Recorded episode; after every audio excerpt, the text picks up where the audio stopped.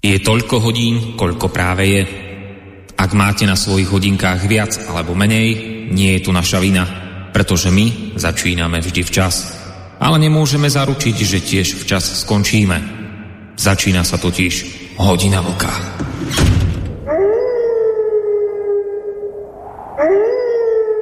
No, začína sa hodina vlka, ale keď sa práve tá zvučka spustila, tak som rozmýšľal nad tým, že či som radšej nemal dať inú zvučku, a síce vlkova listáreň, na ktorú ste zvyknutí hlavne v utorok ráno. Pretože my sme včera vysielali Trikolóru v takej zaujímavej hosťovskej zostave, že mali sme tu naozaj veľké množstvo ľudí. A vďaka tomu, že tá téma, samozrejme, žiadna iná nemôže byť ako Ukrajina, vďaka tomu, že táto téma je tak mimoriadne aktuálna, mení sa doslova z minúty na minútu, a aj preto, že sme mali taký veľký počet hostí, tak skrátka dobre nejakým spôsobom k mailom vôbec nedošlo, že by sme ich čítali, a preto sme už počas relácie konštatovali, že to teda urobíme tak, že už sa do nich ani púšťať nebudeme.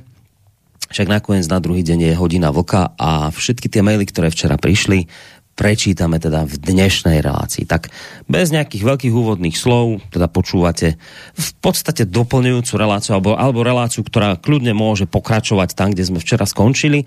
Len teda s tým, že e, budeme dnes čítať len maily zo včerajška.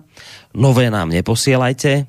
Vybavíme len tie, ktoré prišli včera. Ja si myslím, že no, uvidíme, či celé dve hodinky na to budeme potrebovať. Až, až tak veľa ich nie, lebo keď som povedal, že čítať nebudeme, tak asi vtedy už ľudia potom prestali písať. No, v každom prípade na Skyblinke opäť tá zostava, čo bola aj včera, moderátorsko-hostovská, teda Vlčko, zakladateľ a prevádzkovateľ internetového portálu Kosa.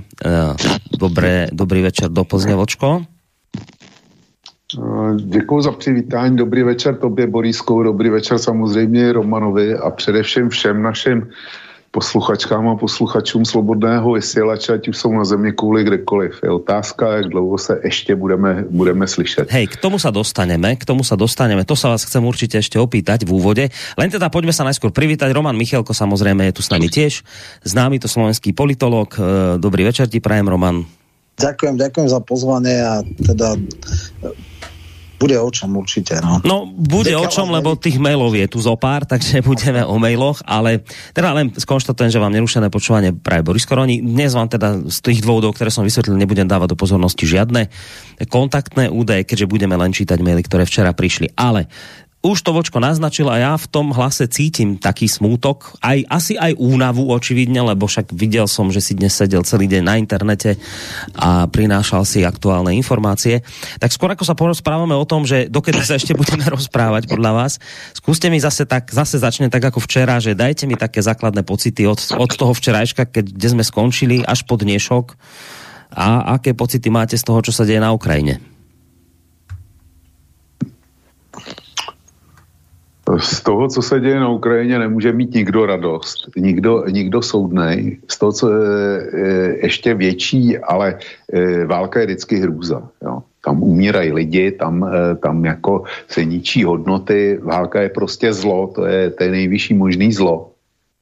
Jenomže když se opustíš teritorium Ukrajiny a rozhlídneš se, co se děje kolem, kolem Ukrajiny, tak na mě padá pomálu ještě větší beznaději než, než z té války. Já když si zapnu naše zprávy, tak jsem prostě v jiném světě. Zprávy České televize. My jsme o tom, my jsme o tom mluvili před vysíláním, to posluchači neslyšeli. Většinou nesledujou zprávy na České televizi. Ty si je viděl, Roman, myslím taky. A já jsem neviděl slovenský, jo, nevím, co je na Slovensku. Nicméně zprávy České televize, ty mají eh, základní schéma, je postavený na fotografii eh, toho eh, paneláku, kijevskýho zřejmě, kijevský panelák, který zasáhla nějaká raketa nebo, nebo něco takového. Eh, samozřejmě, že ruská teda raketa, ale nikdo, nikdo neví, jestli to byla ruská raketa. A to je vyhořelej barák. A to je pozadí, pozadí pro moderátory a, a, a pořád se to tam vrací. A nebo je tam, nebo je tam e, záběr na Ukrajinku, která e, rukuje jako na frontu a loučí se svým dětskem. Všichni nechci vzpomenou na fotografii utunulého malého Aslana, toho klučíka hezkýho v té červené bundě, který rámoval veškerou migrační vlnu. Tohle je česká televize dneska, je to stejný. Kdyby byli chtěli, tak na Donbasu tam se bojuje osm let a kdyby byli chtěli, tak vybombardovaný paneláky, zhroucený lidi, eh, otce, který odcházejí na frontu a věřím tomu, že v řadě případů i matky na opolčenských územích by byly našly stovky tisíce. Gorlovka, to je, to je Berlín, to je Berlín po, po druhé světové válce. A dneska to jde z Ukrajiny, je to, je to taková masáž. A ona, ta, ta masáž funguje. Česká televize zveřejnila výsledky rychlého průzkumu STEMu a tam devadesát šest procent lidí si myslí, že zkrátka vůči Ukrajině byl spáchaný, byl spáchaný zločin. Nebo s tím převážně, převážně souhlasí. Jedno procento si myslí, že zásah e, Ruska je oprávněný. Jo. Samozřejmě si může kdokoliv říct, e, e, byl bych dostatečně statečný, kdyby se mě ptali, přišli se mě zeptat, jestli bych e, dal jiný než požadovaný názor, dal by ho.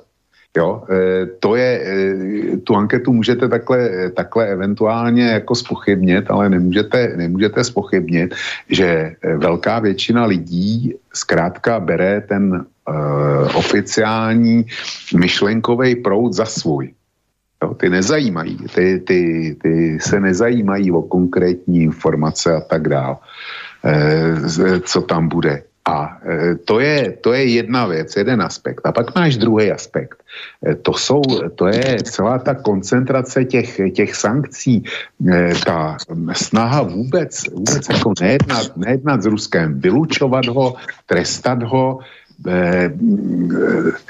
To, to prostě ten, ten jako náš tlak dovnitř na Rusko, nebo jako od nás na Rusko, ten narrativ vůči Rusku, ten je tak strašný, že jsem zvědavej, jak se s tím svět, svět srovná. A mm, prostě není možný, aby tahle planeta byla proti Rusku. Já jsem před chvílí, před chvílí zveřejnil článek z velkých čínských, nebo stať krátkou, z velkých čínských novin, který tlumočí čínský vládní stanovisko. A ty Číňani, ty Číňani říkají, že to je postavený všechno na lži a že e, v podstatě cílem je zničit Rusko a potom, potom hned Čínu. Jo. Čili e, my jsme včera o tom, o tom mluvili, co, co zatím je. Dneska Západ pochopil, že Ukrajina hrála jeho hru a že on jí v tom, on, on prostě využíval Ukrajinu proti Rusku a když Rusko udeřilo, tak najednou Západ e, od Ukrajiny dává ruce pryč. A e, jako ilustrativní příhodu popisovala dneska Česká televize.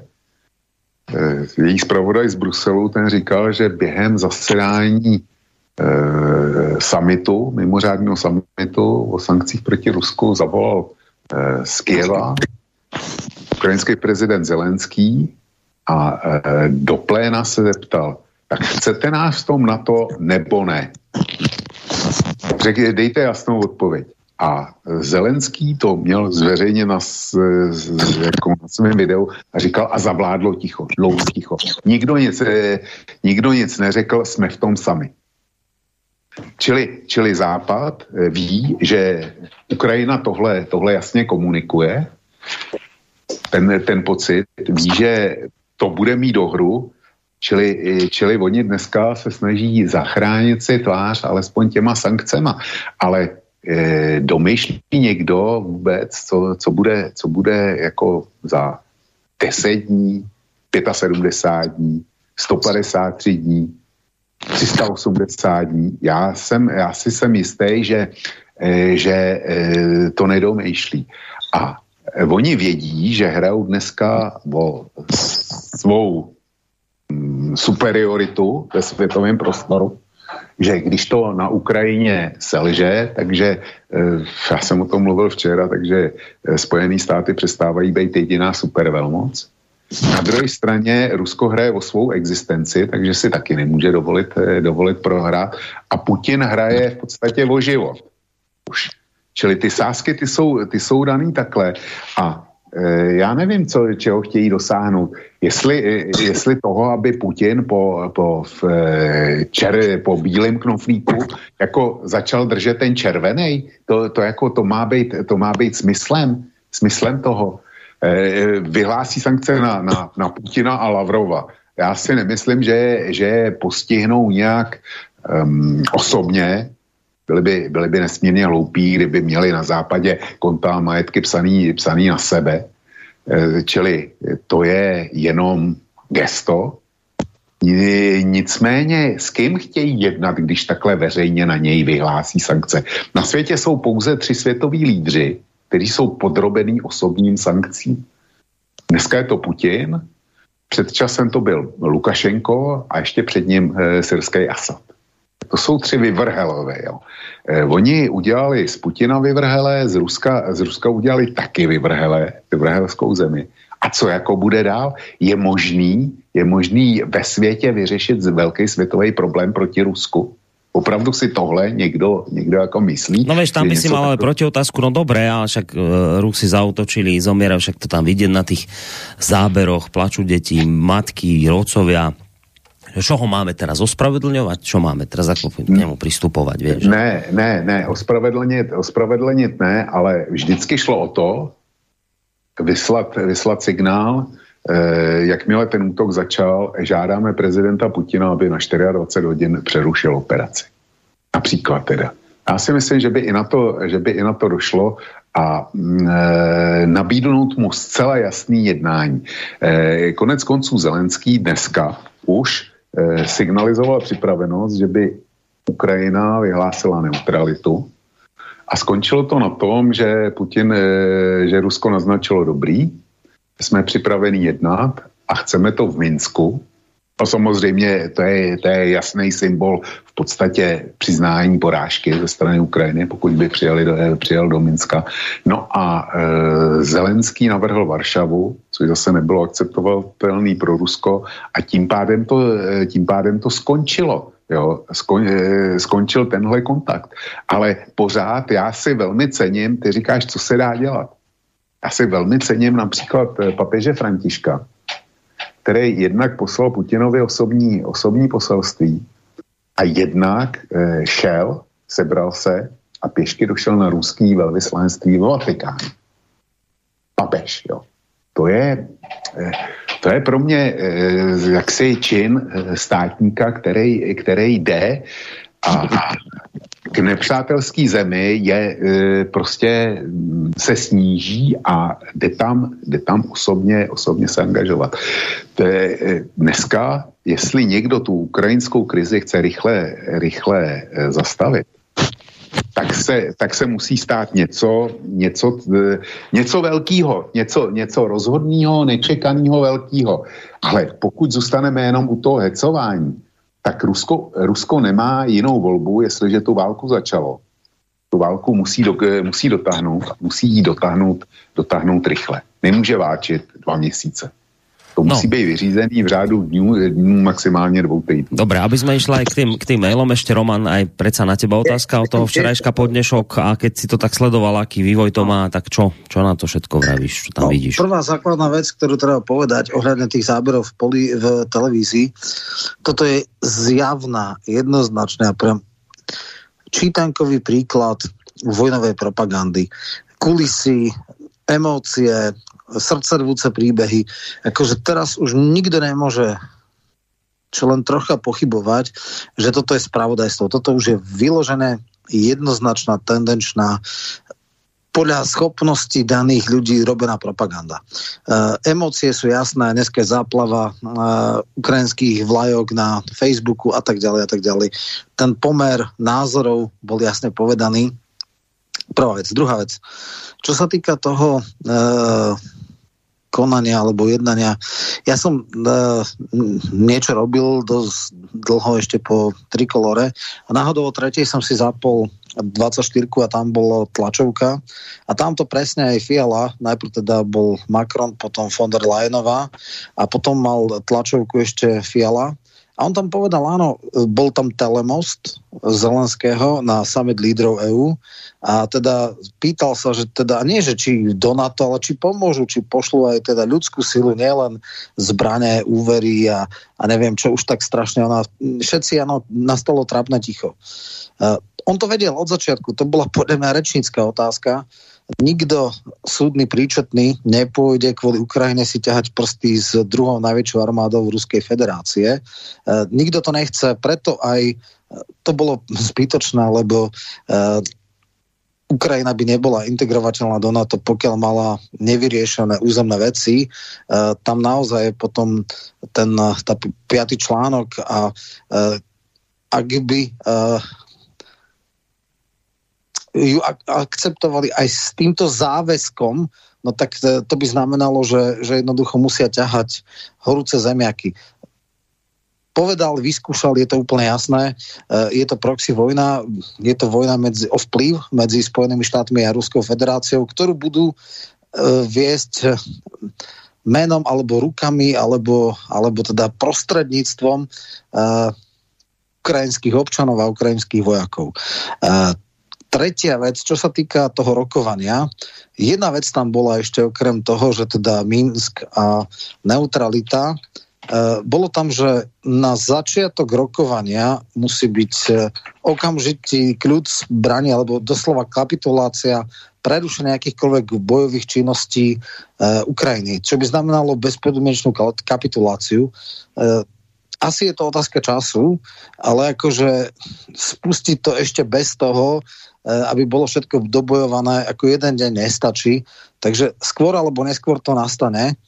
Ale tam si potom ja neviem celkom predstaviť, o tom sa môžeme potom ďalej baviť, že či by teda pod takýmto nátlakom prijatá neutralita, určite neneutralita, nezúčastnenosť, lebo neviem si predstaviť, kto by to garantoval, uh, akože...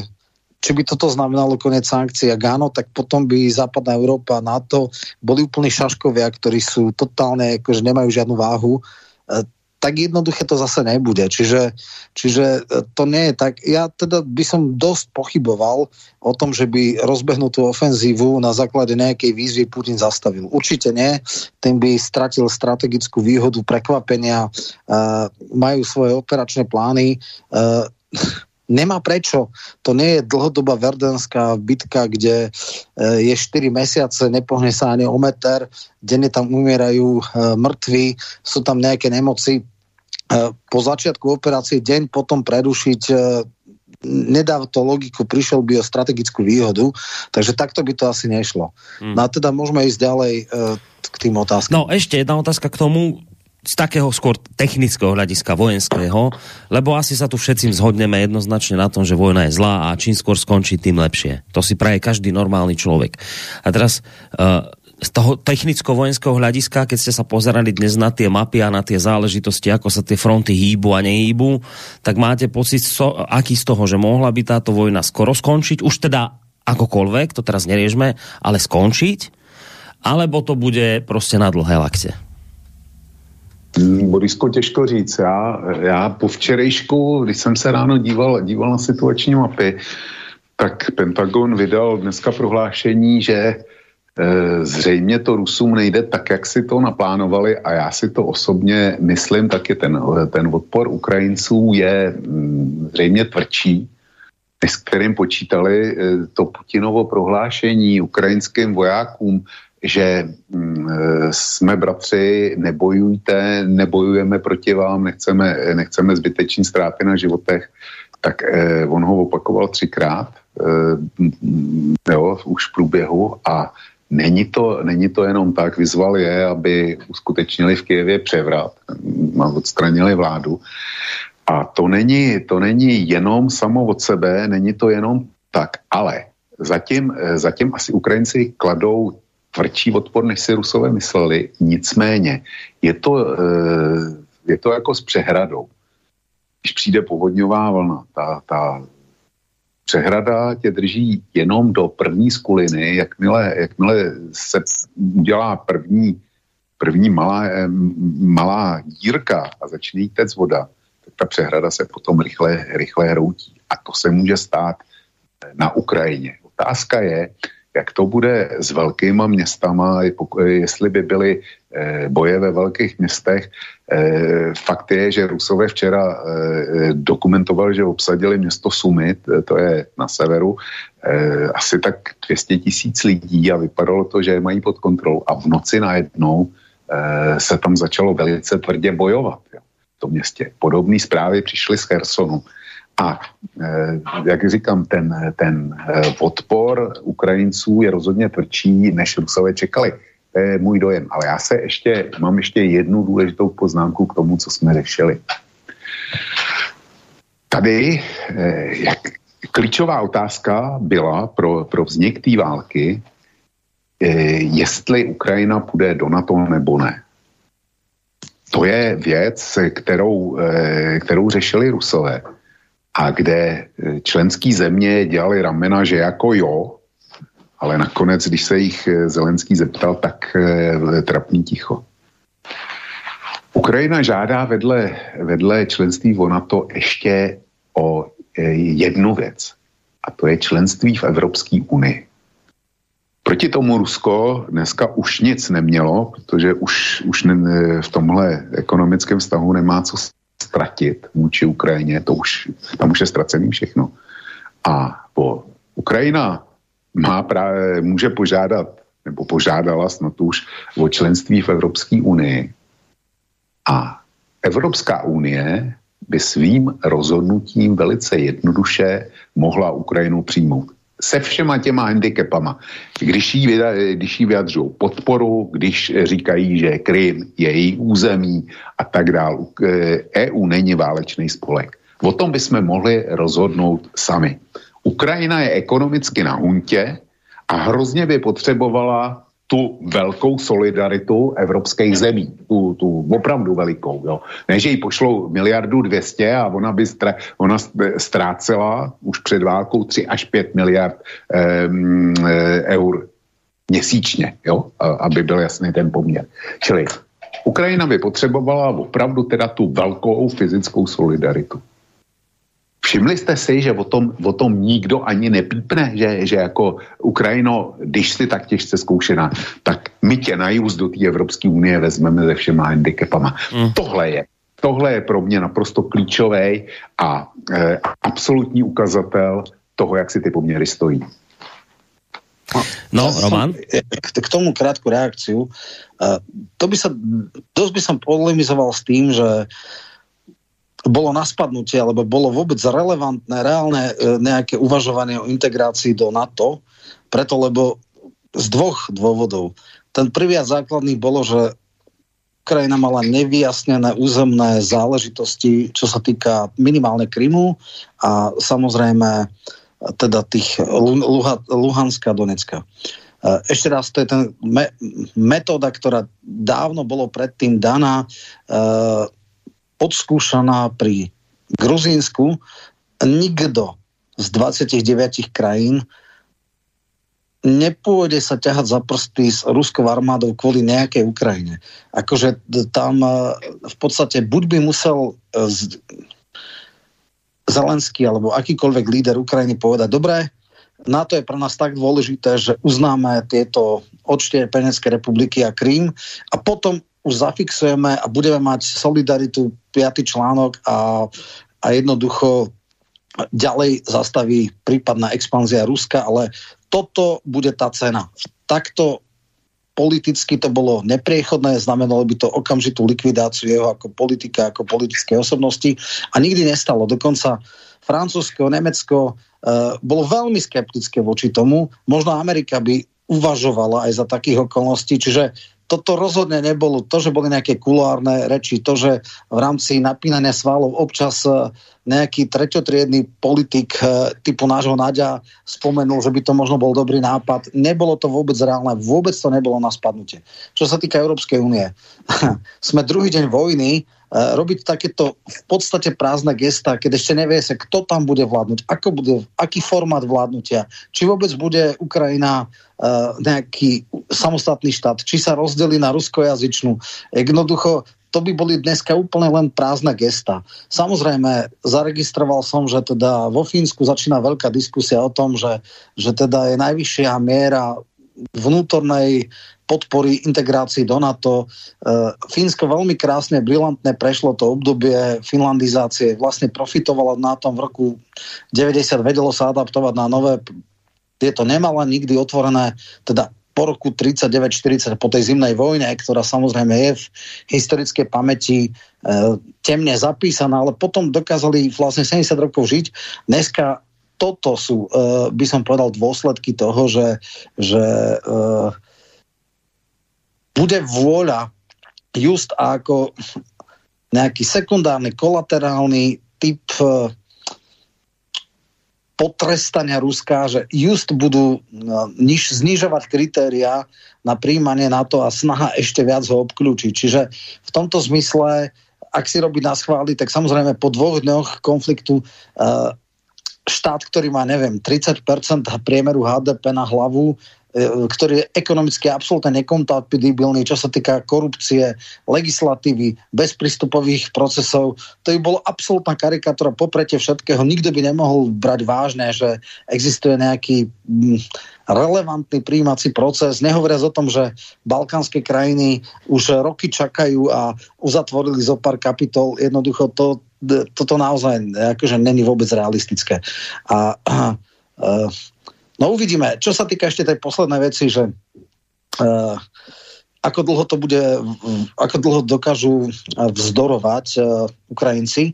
Uh, ten základný pomer, tá základný parameter je, že to boj medzi druhou a dvadsiatou druhou armádou na svete, teda počtom, vý, uh, uh, technikou, všetkým. Hej, to je ako keby uh, občas sa stane, že druhé, teda druhé, druhý manča v tabuľke prehra s dvadsiatym druhým. Ale takmer nikdy sa nestane, že by niekto z dvadsiateho druhého vyhral ligu alebo niečo také. A t- kľúčová vec je, že keď som si pozeral tie mapy, tak vidím, že je jedna veľmi silná línia útoku na Kyjev. Pravdepodobne sa mi zdá, že neviem, možno si predstavuje Putin, že keď dobije Kyjev, tak vlastne nastane priestor na kapituláciu, lebo Ukrajina nie je celkom ako Rusko. Túto chybu urobil Napoleon, keď išiel, ťahal na Moskvu, Moskvu prišiel, dobil, vypálil, no ale nikto s ním nerokoval, nikto nerokoval o prímeri, o mierových podmienkách. Samozrejme, Rusko má obrovské zázemie, má Sibír, vieme, že sa stiahli. Neviem, čo nastane v prípade Ukrajiny, či budú nejaký gerilový boj, či bude nejaké dočasné hlavné mesto, či sa exekutíva bude sťahovať a putovať až do posledného dýchu, ale celkom zjavne, ak aj včera, tuším, boli také reči, alebo dneska mi to hovorili, že všetci už ako sa nevedia dočka, dokiaľ sa tej garnitúry Zelenského zbavia a tak. No nie je to vôbec tak. Tá identita ukrajinského politického národa za tých osem rokov sa kreovala a je možné, že pasívna rezistencia tu bude ďalej. Teraz nehovorím, že nastane niečo také, že každé väčšie mesto sa stane e, Stalingradom a bude sa dobíjať budova po budove a e, budú tam obrovské straty. To zase, to je druhá krajnosť, ktorá asi nenastane, ale jednoducho politické aj ľudské náklady e, budú oveľa väčšie, než boli plánované. A aj keď samozrejme Putin je autokrat, ale zábery z cinových rakiev, e, vojakov, e, to zatrasie aj autoritatívnymi režimami. Tí majú svoje matky, svoje rodiny. Vieme, že Afganistan, tam bolo hnutie matiek, ktorí bojovali proti tomu, aby chlapci išli do Afganistanu. Vojna, ktorá je im cudzia, ne v bytostných zájmoch Sovietskeho zväzu a tak ďalej. Ak by sa predlžovala, alebo ak by bola gerilová, ak by uh, jednoduchá kapitulácia sa uh, odkladala, aby silná pasívna rezistencia bola ďalej, tak podľa mňa by to znamenalo, že Putin urobil najfatálnejšiu chybu svojho politického života. Romanek, to je ta nejfatálnější chyba jeho politického života. Může nastat velmi snadno a podle mě, podle mě nastane. Ty ruský síly, Američané mluvili o dvě stě tisících dvě stě tisících eh, ruských vojáků u ukrajinských hranic eh, jako soustředěných. A těch dvě stě tisíc vojáků není dostatek na to, aby si ovládal celou Ukrajinu. A e, já si myslím, že nepůjde za Dněpr, že, že na to už mu síly stačit nebudou a tudíž vždycky bude nějaký takzvaný území svobodné Ukrajiny, kde se vždycky vy, vy, objeví nějaká vláda, která odmítne kapitulovat. No, a bude, bude na svém území odmítne kapitulovat a tím pádem e, a může, může do nekonečna odmítat ruský návrhy na jednání a Rusům zbyde celá ta, celý ten velký zbytek Ukrajiny, já nevím, třicet milionů obyvatel, který, který bude muset nějak živit, protože z Ukrajiny, z téhle obsazené Ukrajiny Západ nebude nic kupovat, nebude nic brát, ne, nikdo tam nebude nic posílat, najednou se zapomene na ty, na ty chudáky Ukrajince, tam nepůjde žádná humanitární pomoc, nic. A já tvrdím, že Rusko na to nemá. Čili ten scénář, proto bych radil, já teda bych radil Putinovi, aby ty jednání zahájil, zahájil rychle, dokud je jasný, že Ukrajinci prostě prohrávají. Prohrávají a je schopen si na nich eh, něco vynutit. Ale když budou poraženi a když vznikne eh, okupovaná Ukrajina a svobodná Ukrajina, nebo i kdyby, i kdyby obsadil Putin celou Ukrajinu, tak ji nedokáže kontrolovat. Nedokáže ji kontrolovat. Jo. A V, prostě chce to nepromeškat, nepromeškat pravý čas pro jednání. Já, já to vidím takhle. Tam není dobrá varianta pro Rusko. Dobre, poďme už poďme na tie maily. Začneme hneď jedným takým dlhým, predlhým, ale teda aby nebola sťažnosť, že nečítam, tak poďme na to. Vážení pánové, stejný agresor, ktorý v roce tridsaťdeväť napadl spolu s Nemeckem Polsko, rozpoutal v Európe po sedemdesiatšesť letech ďalší agresívny dobyvačnú válku proti susednímu státu. Na Ukrajinu už dopadajú bomby a umírajú obyčajné, obyčajní lidé. Rusko prináší smrt. Čím sa provinila Ukrajina? Tým samým, čím v roce šesťdesiatosem my. Chtela sa dostať z ruského vlivu a byť skutočne samostatná, tak ako u nás jej snahu zadusí ruské tanky za bezmocného sledování celého sveta, ktorý si nebude chtít páliť prsty a riskovať, že ruský zamindrákovaný šílenec rozpoutá tretí svetovú válku. Sviet po Krymu dvetisícštrnásť sa nepoučil, Nemecko a s ním i celá Európa Rusko zafinancovala nákupem jeho plynu a obcházením svých vlastných sankcií. Je přece dôležité vydelávať a prodať agresorovi i oprátku, na ktoré budeme vyset. Přece sa nebudeme nebude hľadať iné, dražší řešení, když to laciné vyjde navíc draho. Uh, uh, kde som skončil. A co zdejší proruští kolaboranti a pátá kolona užitečných idiotů v čele s českým prezidentem Zemanem, ti se zapojí do války svými žvásty, zase za vše bude moct Západ, U S A a NATO, co vymyslí zdejší největší kolaborantská krísa hrající si na největšího českého vlastence a jeho stoupenci. Kam až klesne Tomio Okamura a spol, mají vůbec nějaké dno?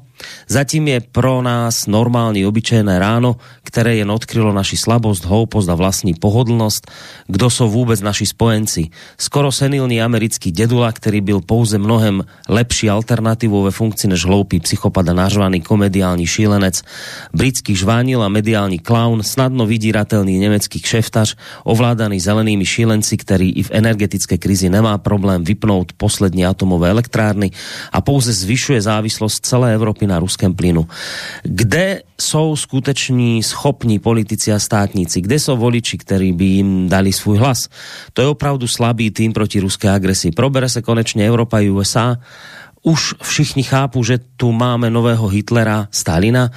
Tohle už není žádná hra, stačí si připomenúť české príslovy, ktoré sa opäť potvrdilo v praxi. S jídlem roste chuť. Aj posledný odstavec.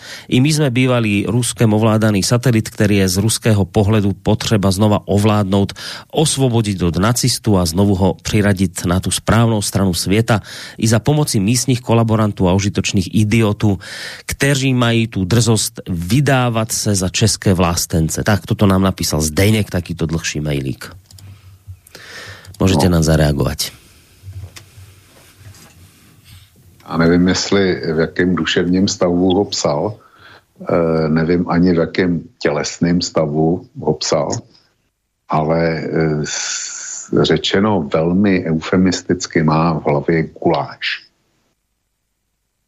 E, rok třicet devět, to samozřejmě bylo vpadnutí, vpadnutí Rusů Polákům dozad, nicméně e, bylo by dobrý, kdyby si nastudoval dějepis, protože Polákům se stalo s Ruskem jenom to, co oni předvedli v roce třicet osm v souvislosti s Míchovskou dohodou tehdejšímu Československu.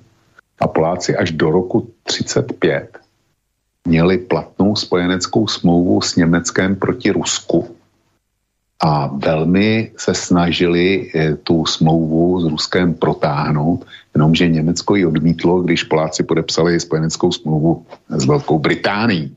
To je jedna historická peripetie a zde pan Zdeněk patří k těm, pro který eh, historie konfliktu na Ukrajině začala včera. Ta trvá dva dny, nic nebylo předtím. Že Ukrajinci osm let provozovali takzvanou antiteroristickou operaci proti vlastnímu obyvatelstvu, že se zavázali dvakrát tu e, záležitost na Donbase vyřešit v minských dohodách, že Západ to garantoval, že Ukrajinci nic neudělali, kdyby byli e, naplnili Minsk, tak ten konflikt dneska neexistoval, kdyby Západ je byl k tomu dotlačil, ten konflikt neexistoval. Ta historie e, Ukrajiny nezačala, ne, nezačala včera. Ta začala, e, tuším, dvacátého třetího února dva tisíce čtrnáct e, nedodržením té majdanské smlouvy. Čili e, nebudu se vyjadřovat těm invektivám vůči, vůči kde komu.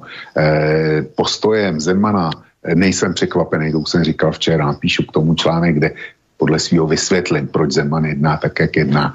Překvapil mě Okamura a ten, ten jeho houfeček poslanců včera nadšeně hlasujících pro tu, pro tu rezoluci českého parlamentu. A když jsem viděl chartistu Jaroslava Baštu, jak jako říká, my dnes nenosíme žádné stranické tričko, my, a teďko jako nadšeně souhlasí, tak um, jsem si myslel, myslel svý. E, já jsem je nevolil. E, Zemana, e, o Zemanovi jsem prostě tvrdil to, co předvedl. Že, že takhle funguje. Takže já nevím, proč, proč nám to pan posluchač Zdeněk vůbec poslal.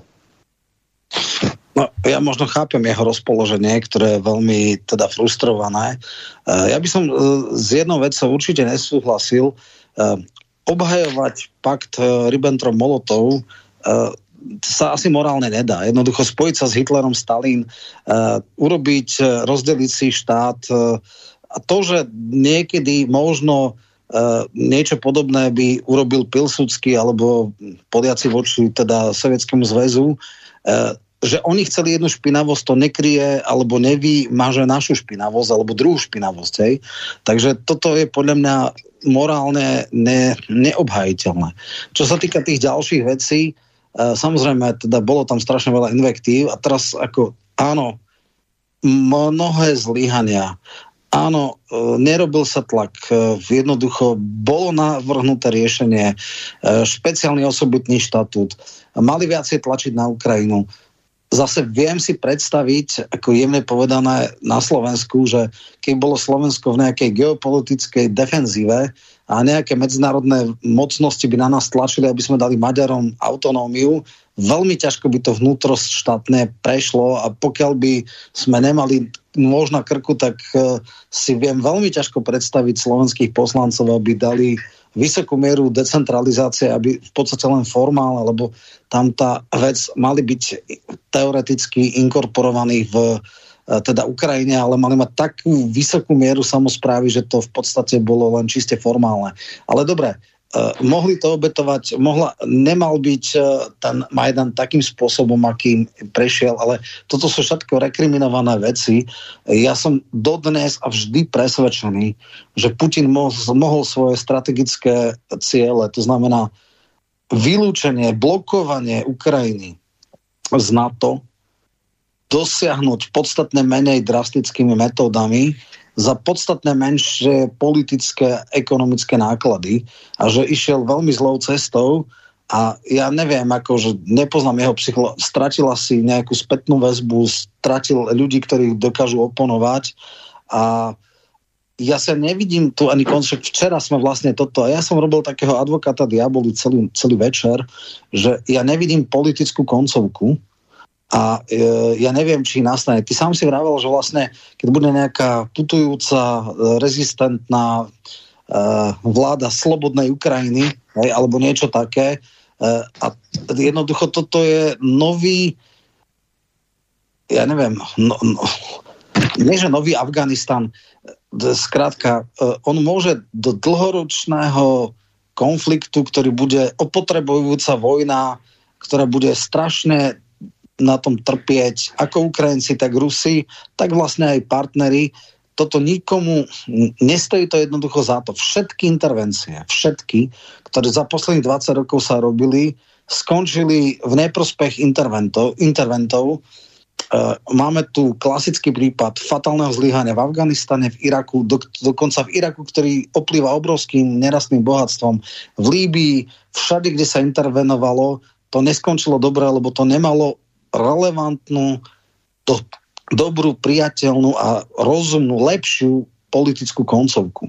Že už aj ten Bush starší bol dostatočne inteligentný na to, aby potom ako eliminoval vojenské nebezpečenstvo z Husajna, tak ho nechal ako sekulárneho diktátora, ktorý udržal nejaký poriadok v tom, v tom, v tom systéme a neurobil z Iraku rozpadnúcu sa krajinu. Preto moja, moje povedomie o Putinovi ako Lišiakovi severu, ako človeka s veľkým strategickým myslením, ktorý je nejaký šachista alebo niečo také, je dneska veľmi narušené a je možné, že sa ešte ako prekvapím, ak by naozaj nastalo to, že Zelenský po nejakej kapitulácii začne rokovať o nezúčastnenosti, o tom, že Ukrajina dlhodobo a akože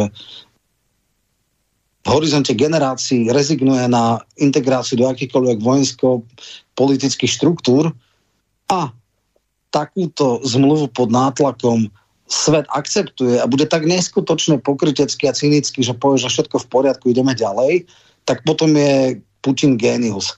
Ale napriek tomu, že nemám veľkú predstavu alebo veľké nároky na charakter v medzinárodnom práve a v politike, a viem, že cynizmus je integrálnou súčasťou politickej výbavy, stále sa mi zdá, že nie je možné až tak neskutočne cynicky obetovať Ukrajinu, hlavne po tom, čo všetko bolo povedané a hlavne potom, jednoducho tak jednoduché to podľa mňa nebude. No. Ale však uvidíme, ak naozaj to presne takto Putinovi vyjde, tak verejne sa ospravedlňujem a poviem, že miera môjho cynizmu Uh, nie je tak nepredstaviteľná, ako je nepredstaviteľné cynické prostredie medzinárodnej politiky. No a ako, čím si vysvetľuješ, Roman, to, že, a vidím, že tu máme veľmi, pôjdeme na ne, asi to dnes trošku aj natiahneme, kto mm. bude môcť dostať.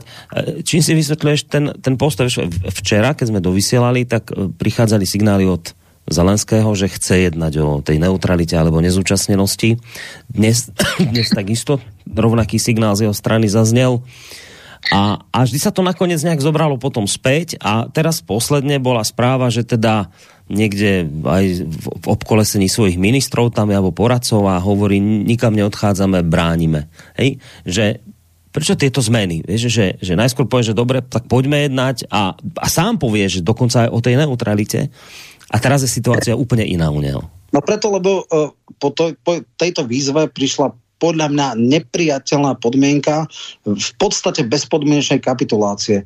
Putin povedal, že môže rokovať o neutralite, ak ukrajinské jednotky alebo ukrajinské ozbrojené sily okamžite prestanú vyvíjať bojovú činnosť. Ale nepovedal, že to bude prímerie, že to isté urobia ruské. Ty nemôžeš v podstate kapitulovať a ísť v podstate vyjednávať. to je vyjednávanie po bezpodmienečnej kapitulácii. To jednoducho nemôže žiaden normálny príčetný líder urobiť. On videl, že vojensky to nemá šancu dať. Otázka je, ako dlho to bude trvať, za akých strát ľudských jednej aj druhej strany, či to dokonca uhrá na opotrebovaciu vojnu, že sa nejaké, ako tých premenných je strašne veľa. Ale uh, Putin si povie, no ja nebudem prerušovať vojenské operácie druhý deň. A tá podmienka bola absolútne nesplniteľná. Jednoducho, Zelenský nie je žiaden génius, ale keď on sám to nepochopil, tak v jeho okolí mu teda povedia ľudia. Za te, nie, nie je možné vyjednávať v čase, keď ja nesmiem vyvíjať žiadnu činnosť a druhá strana sa k ničomu takému nezaviaže. Či to mal byť to... obojstranný, obojstranný pokoj s braniam? Áno, predsa, mm. ja, pre mňa je vyjednávanie vtedy, OK, máte nejaké požiadavky. Sme ochotní o nich jednať, ale tak dobre, na čas vyjednávania zastavíme nepriateľskú činnosť, keď sa nedohodneme, ideme ďalej. Lenže takto to nebolo povedané. Putin povedal, v poriadku, mm. môžeme jednať, ale vy vlastne musíte bezpodmienečne kapitulovať. No Ej, tak, a potom príjmete, potom príjmete vlastne nás diktát. My vám napíšeme, čo si predstavujete, vy to parafujeme a potom akože jednoducho nemal záujem. Druhá strana, toto nebol racionálny záujem mm. relevantne jednať, ako, neže rovný s rovným, akože on povedal, môžeme jednať po bezpodmienečnej kapitulácii. To nie je jednanie. To a navyše, ne, nehovoriac o tom, že ešte potom povedal Putin, že aj, aj tak si myslí, že sa, a teraz ho citujem, s, s narkomanmi a fašistami či nacistami nedohodne. No, tak, tak toto veľmi nevyzerá ako snaha o naozaj nejaké jednanie. Dobre, poďme na ďalší mail. Počkej, no, no, počkej je otázka, jestli bychom dneska neměli jet aktuality a jestli bychom neměli udělat poštovnou v úterý ráno. Jo.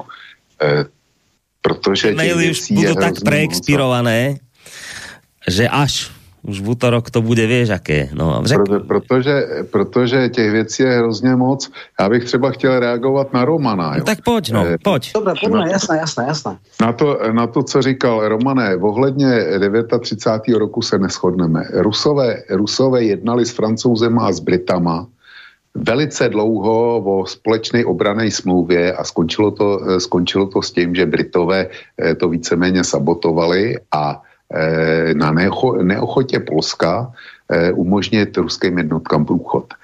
Jestliže dostali se jednání do téhle do téhle doby a pak přišla nabídka z Berlína. A kdyby, kdyby nebyl Stalin akceptoval tuhle nabídku od Hitlera, tak by se bylo stalo a nepostoupil o dvě stě padesát až tři sta kilometrů na západ s ruskýma hranicema, tak by se bylo stalo jenom to, že ten Hitler by byl to Polsko dobil úplně stejně, možná, že by mu to trvalo o tři dny díl, to, to, jako, to by se bylo stalo, ale ruský hranice by byly o dvě stě padesát až tři sta kilometrů na východě a když si vezmeš průběh druhé světové války, tak k Moskvě se dostalo na dvanáct kilometrů, ve Stalingradu to bylo o tři sta metrech a v Leningradu tuším, tuším asi deset kilometrů. Kdyby bylo těch dvě stě padesát kilometrů blíž na východě, by žádný tyhle, ty, tyhle ty vzdálenosti nebyly, existovaly a ta válka by skončila jinak. Jo. A Stalin, Stalin, mysli si o něm, co chceš, byl to nejbrutálnější diktátor v dějinách, ale Stalin eh, hledal to nejlepší řešení pro svou zemi a ukázalo se, že ten pakt Hitler-Stalin zachránil, zachránil Rusko a, a tím pádem asi i celý svět před Hitlerem. Jo. Čili tady se nikdy, nikdy nemůžeme sejít v hodnocení tohodle, tohodle faktu. Já jsem tomu věnoval hroznou spoustu času, přečetl jsem množství knížek a udělal jsem si tenhle, tenhle obrázek. A teďko k tomu, k tomu, co jsi říkal, k tomu konkrétnímu. Já s tebou v mnohem souhlasím, ale ty jsi nesouhlasil se mnou, když jsem říkal, že Západ se měl pokusit o to eh, eh, Rusy přimět k tomu, aby na dvacet čtyři hodin zastavili operace. A ty říkáš, e, nesouhlasil jsi se mnou, a teďko říkáš totéž, že by měl udělat vlastně Putin vůči Zelenskému a já s tebou souhlasím. Ano, měl by mu udělat tenhle, tenhle favor a dát mu ho a e, prostě dostat, dostat do situace, kdy jedná S, se suverénním představitelem suverénní země, ale který e, nalomený země. A já si myslím, Myslím, že to a Putin udělal chybu. A ta, ta chyba, ta se může jemu i Rusku obrovským způsobem e, vymstít. Jednání musí začít, začít co nejdřív, aby nedošlo k tomu, k tomu, co jsem říkal.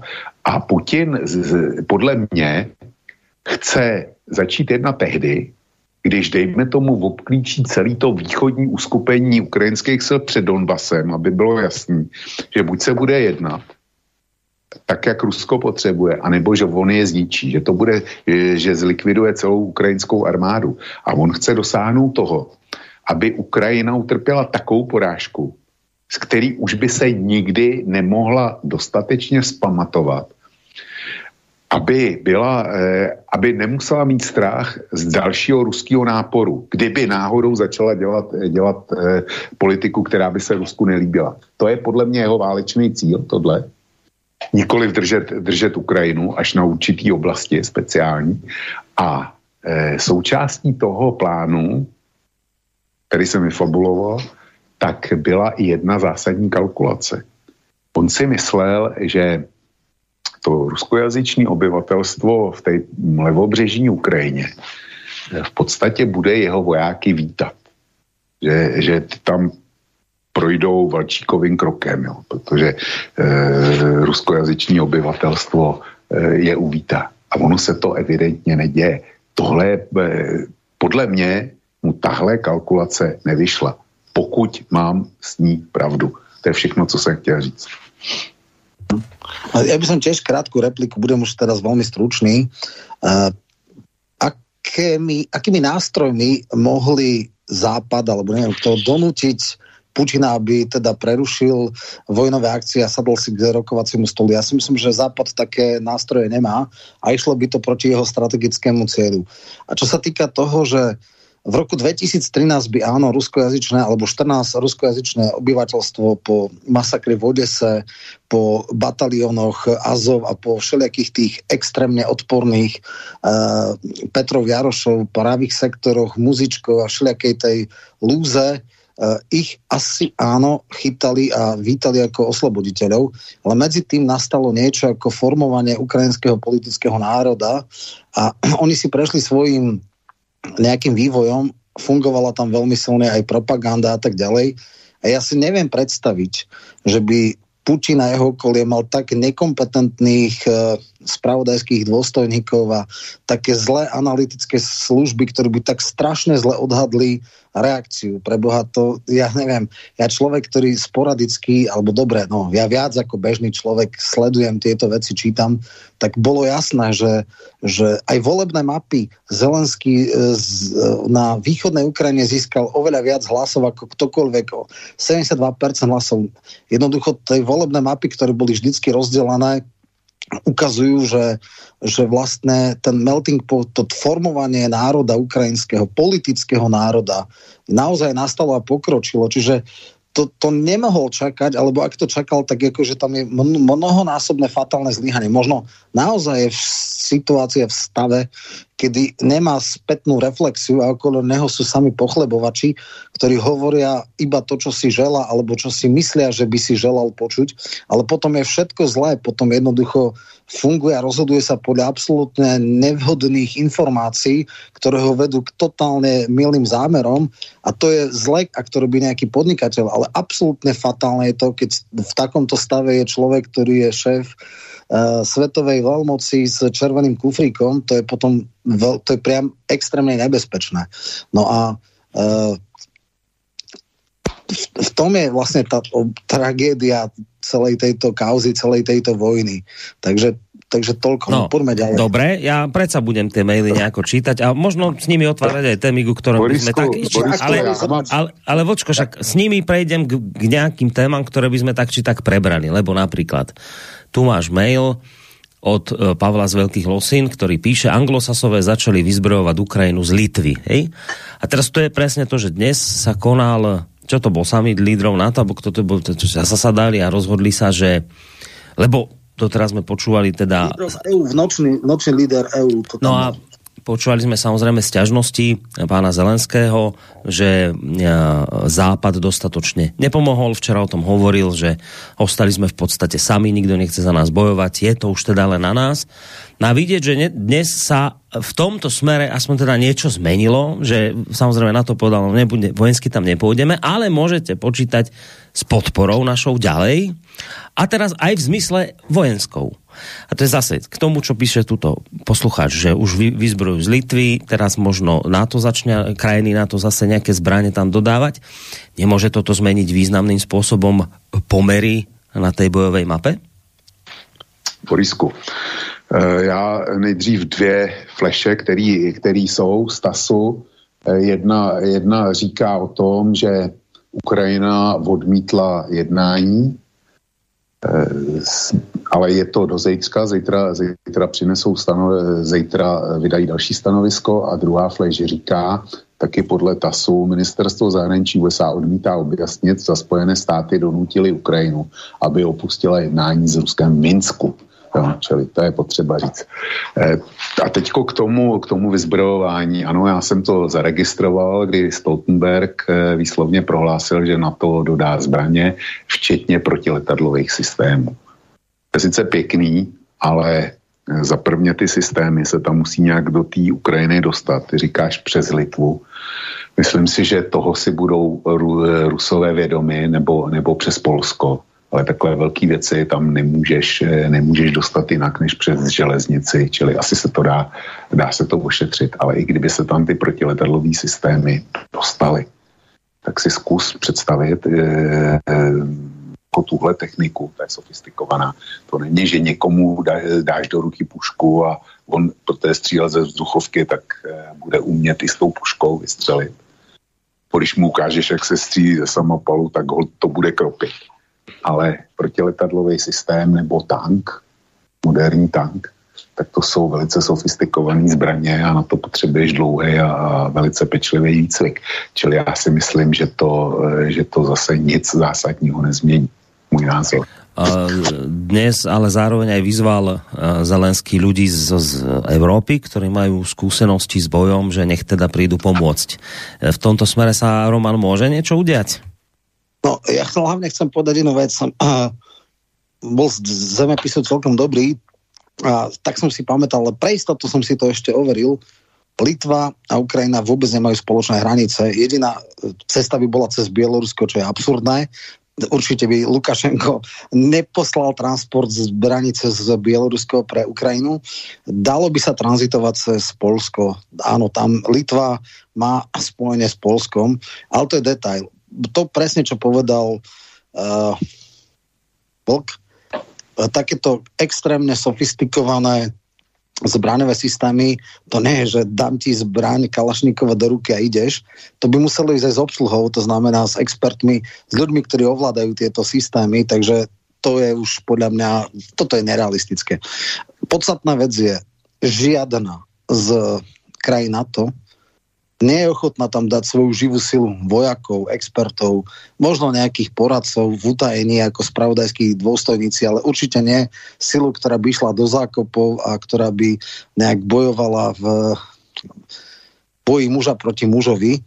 Takže ja nevidím teraz v tejto fáze nejaké relevantné možnosti, aby sa zmenil nejaký pomer síl. Ešte, čo sa týka aj pomeru síl, tak tuším teda zaznela tá suma dvestopäťdesiat tisíc vojakov ruskej armády, dvestopäťdesiat tisíc vojakov bojeschopných má aj Ukrajinská. Ako keby tam bolo jednak jednej, s tým, že viem to presne, pretože pred asi mesiacom podpísal Zelenský výnos, ktorý má do roka, mal do roka zvýšiť počet armády na tristopäťdesiat tisíc. Uh, treba si uvedomiť, že Ukrajina má šesť percent H D P, nízkeho, ale predsa trikrát toľko, ako žiadajú od nás, teda členov NATO, toľko dáva na zbrojenie a naozaj tých osem rokov škrtila a kupovala nejaké zbrojové systémy. Dneska je jej operácia, alebo tá operačná schopnosť neporovnateľná oproti roku dvetisíctrinásť. Takže preto uh, nepriateľsky naladené obyvateľstvo, možno s plánmi dokonca na gerilovú asymetrickú vojnu. A vlastne počet to nie je, že zdrvujúci na to, že je parita v silách plus mínus, tak zase Rusi si až tak geniálne nepočítajú, nepočínajú Samozrejme, asi tie zbraňové systémy sú podstatne lepšie. Letectvo je neporovnateľné, protivzdušná obrana je, je mimo, čiže oni technologicky ruská armáda silnejšia ako ukrajinská. Ale hovorím, v prípade vojny v miestach, v prípade Staling, stalingradizácie vojny to nepomôže. Tam tá technologická presila pri, pri ja neviem, ostreľovaní každej boj o každý deň, každú ulicu, ak by teda to takto bolo, tak to bude, to bude extrémne náročné. No, e, takže ale každopádne, druhá dvadsiata druhá armáda nemá šancu, podľa mňa. Je to otázka týždňa, troch. Ďalšia vec je otázka strát. Zatiaľ sa magicky dozvedáme iba straty ruské, ktoré nie sú potvrdené z nezávislých zdrojov. Niekde som počul, teraz neviem, či dvetisíc alebo šesťtisíc vraj Rusov je mŕtvych. šesť už, ja som dneska tak zachytený, že tisíc, tisícosemsto do dvoch. Do dvoch tisíc, tak dvetisíc, dobre. No, uvidíme, koľko je na druhej strane a aké sú teda pomery tých strát. Takže dvetisíc bolo dobre, dobre. Tak, no, do dvetisíc, áno, hovorím. No, ale, ale pozor, za jeden deň, tak to je akože celkom slušná, slušná akože čočka. No a zoberme si, že to bude dvadsať dní, tak to je štyridsať tisíc, tak to ako uh, ani, ani aj Ruskom to, neviem presne, aké boli straty v Afganistane, ale akože určite za dvadsať dní to nebolo dvadsať tisíc ľudí. No, uh, takže teraz hrá veľké aj vabank, ale, ale áno, vojensky to skôr alebo neskôr, a to je rádové v týždňoch, asi vyhrá e, teda ruská armáda. Otázka je, s kým potom bude jednať a či nájde relevantnú politickú silu, ktorá s ním teda dohodne priateľný mier, a či takýto mier pod takýmto strašným nátlakom bude medzinárodne akceptovaný. Toto si ja neviem predstaviť. Že, že jednoducho svetové spoločenstvo povie, OK, všetko je fajn, dohodli ste sa, síce pod nátlakom, rušíme sankcie, všetko je v pohode, akceptujeme, toto je fait accompli, postavili ste nás pred hotovú vec a ideme ďalej a ďalej budeme točiť biznis. Toto si ja neviem predstaviť. Hmm. Pánové, já mám pro vás jednu zajímavou zprávu, speciálně pro vás dva, jo, a pro slovenský posluchače. Mm. Na webu Českého rozhlasu dvacet jedna nula jedna němečtí vojáci na Slovensku. Německo v rámci posílení obrany východního křídla vyšle vojáky na Slovensku.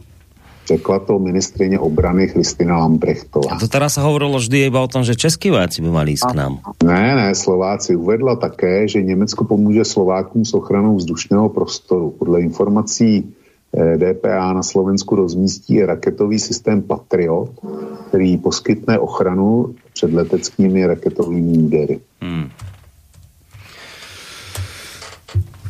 No, tak... Ja toto vnímam ako symbolické gesto, keď tam príde päťdesiat, sto, dvesto vojakov, takisto Dáni idú, tuším, do Pobaltia, teraz neviem, či do Litvy, alebo kde. To sú len také akože symbolické gesta. Hej? Ako, Slovensko naozaj v súčasnosti nie je nejakým spôsobom ohrozované a e, zase mám vážne pochyby o strategickom myslení Putina, ale predstava, že by pokračoval ďalej a začal sa ťahať za prsty z štátmi, ktoré sú dlhodobo v NATO, kde sú také a onaké uh, garancie. Toto je podľa mňa už akože paranoja druhej strany. A keď to hovorí nejaký náď a keď sa robí umelá psychóza, hystérie, že vlastne aj my sme uh, nejak ohrození, tak to je absolútny hoax a blbosť. A tí troška príčetnejší hovoria, že ak sme nejak ohrození, tak nejakou migračnou krízou, že teda prídu tu Ukrajinci a tak, čo v zásade nie je ani zďaleka taký problém, ako bolo pri tej prvej, keď tam boli teda Arabi a Srb a Sýrčania a podobne, s úplne iným kultúrnym kontextom a podobne.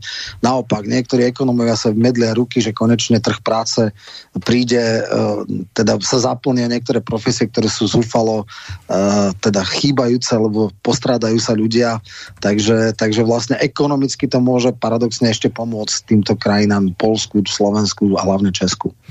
Um, teraz vlastne taká technikália, že tým, že ste vlastne hovorili o tom, že, že ne, ne, nečítame tie maily už staré, že chcete skôr tieto aktuálne veci rozoberať, tak možno by sme to mohli pozmeniť v tom, že teda tak potom píšte, vážení poslucháči, maily uh, a, a prípadne ich budem čítať, keď to bude teraz niečo aktuálne, na studio zavináč slobodný vysielač bodka es ká. Vidím, že aj telefón zvoní a ja to hneď aj využijem, že ten mail prišiel, lebo teraz prišiel mail od Kataríny, ktorá píše, že k Rusom sa pridávajú Čečenci.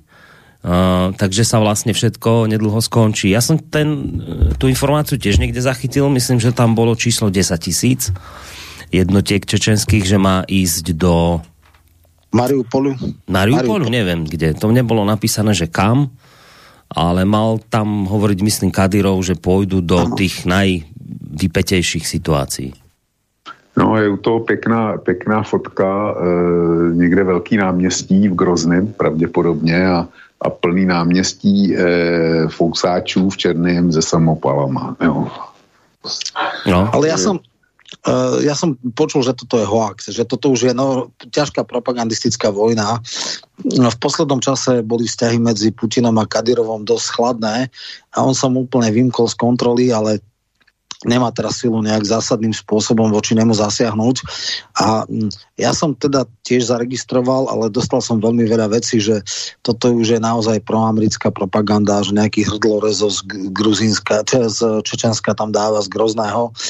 Ja, ja by som bol veľmi skeptický voči tomu, ak to bude z nezávislých zdrojov potvrdené v poriadku, ale to by napríklad znamenalo, že teda plány nejdú a že sa povolávajú zálohy, a pustiť do vojny ľudí s takým ťažkým reputačným rizikom, lebo toto sú nejaké polovojenské, to je akože batalión Azov v opačnom garde. Hej? Akože, e, vieme, že m, aké metódy boja e, mal Kadyrov a že to je ako viac gangstri než regulárna armáda.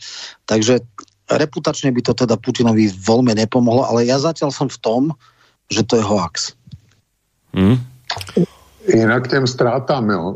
Britský minister obrany prohlásil, že podle britských údajů Rusové ztratili asi čtyři sta šedesát nebo čtyři sta osmdesát vojáků zatím, zatím po té operaci.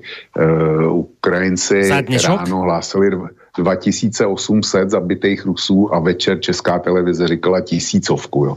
Takže to je, to je dost zásadní rozdíl a Ukrajinci sami hlásí necelých sto padesát e, vlastních padlech. Přitom jsou na ústupu, čili e, ty ztráty nepochybně na ruské straně budou a bude jich asi víc než, víc než plánovali. E, nicméně, pánové, zkuste si vzpomenout na zprávu, která byla ještě než e, k té válce došlo. E, ta se objevila i v našem tisku, že si ruská armáda objednala čtyřicet pět tisíc plastových pytlů na mrtvoly. Takže oni, jestli to je pravda, tak tam e, s nějakýma ztrátama e, jako počítali. Já to nechci bagatelizovat. Říkám, podle mě ten ruský postup není takový, jak si naplánovali. Ukrajinská armáda se brání daleko, daleko zuřivější, než se asi, než se asi čekalo.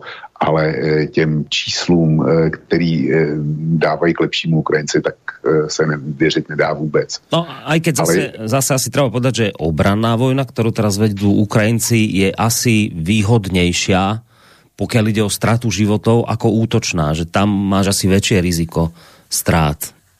Ale já teď mám jeden aktuální mail, který přišel mně e, od, jaké, od někoho, kdo se píše Mini Jinam, a já ho přečtu. Má, má nadpis Tikťak a text je následující. Tak jak, kolaborante, nechceš na poslední chvíli zmínit názor jako tvoji soukmenovci, závorce Klaus, Zeman, Okamura, konec závorky, rychle promazat všechny ty ódy na Putina, co jsi nablil do toho svého pošahaného vysílače a blogísku, nebo chceš hájit toho válečného zločince a psychopata a škodit naší zemi až do hořkého konce.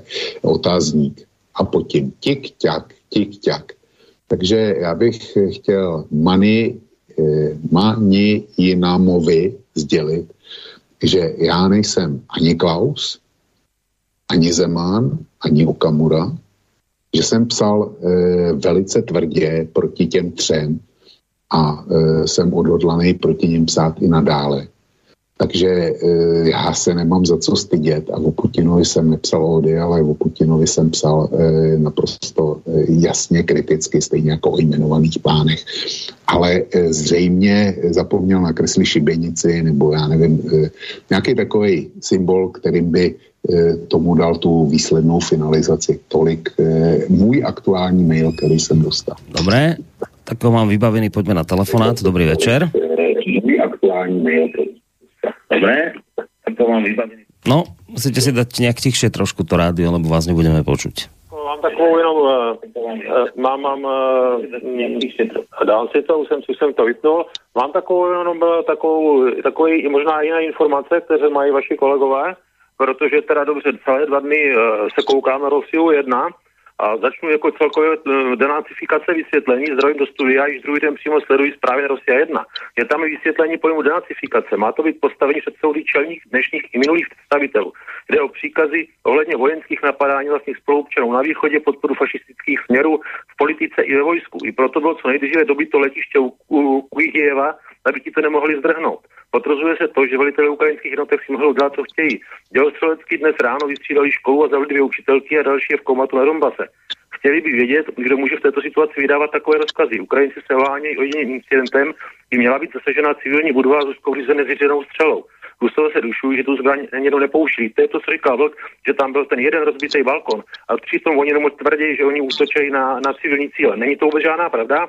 Nakonec nejsou ani od západu zprávy, že by Rusové zaútočili na civilní objekty. Za to západní tisk uvedl v obrázky, jak jsou zastříleny ruský tanky a přímo v relaci se ukázalo, že to byl vlastně snímek, který už byl v roce devatenáct čtrnáct focený. A zatímco právě, když evakuovali oblasti před nebezpečím, když se stovky rodin loučili, jako na Donbasu tátové zůstávali bojovat a plačící děti a matky celé autobusu, bylo jich tenkrát, nevím, několik tisíc, to jako z toho záběru u nás nikde nejsou. Další se jich Zelenský sám vyhlásil, že se obránci z Mýho ostrova nechali pro vlast rozstřílet, ale Rusové e, ukázali tuto zajatou jednotku, kde je nechali demonstrativně telefonovat domů rodinám. Dodnes tento fake vysílá českým C N N. Dalším systémem se ukazuje jedno z posledních prohlášení Zelenského, že rozdá zbraně všem, kdo si pro ně přijdou. A to se taky stalo. Předváděl se u toho i Porošenko. Následkem toho bude vysoký černý trh se zbraněmi a dále obrovsky zvýšená možnost teroristických činů. Další zprávy a obrázky jsou o tom, že fašistické azovské odděly nastěhovali těžkou techniku do center měst, což je válečný zločin.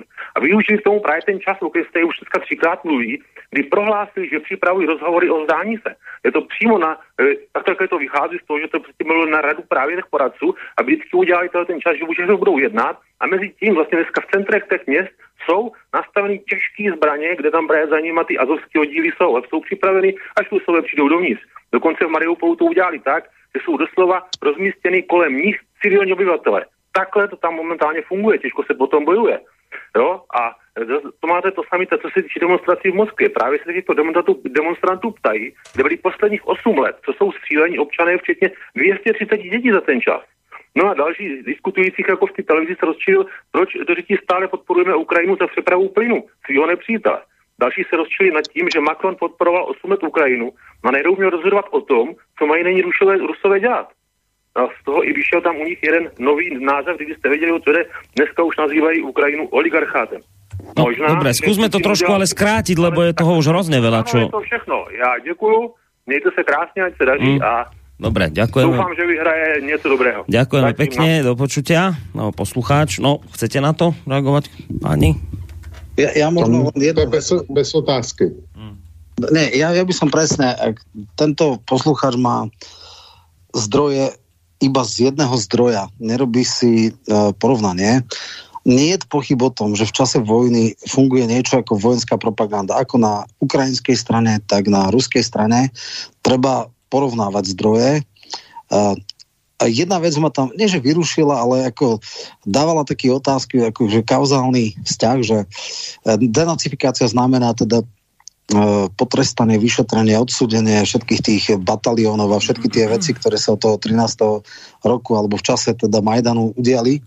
Však v poriadku, tí ľudia, ktorí robili, páchali tie zločiny, určite by si zaslúžili stať pred súdom, ale to by znamenalo ako naplnenie tejto denacifikácie a pohnanie týchto ľudí pred uh, súd, okupačnú správu, nič iné. Jednoducho, akože predstava, že, že ja neviem, sa dohoduje nejaké neut- neutrality alebo teda nezúčastnosti a niečo podobné a že uh,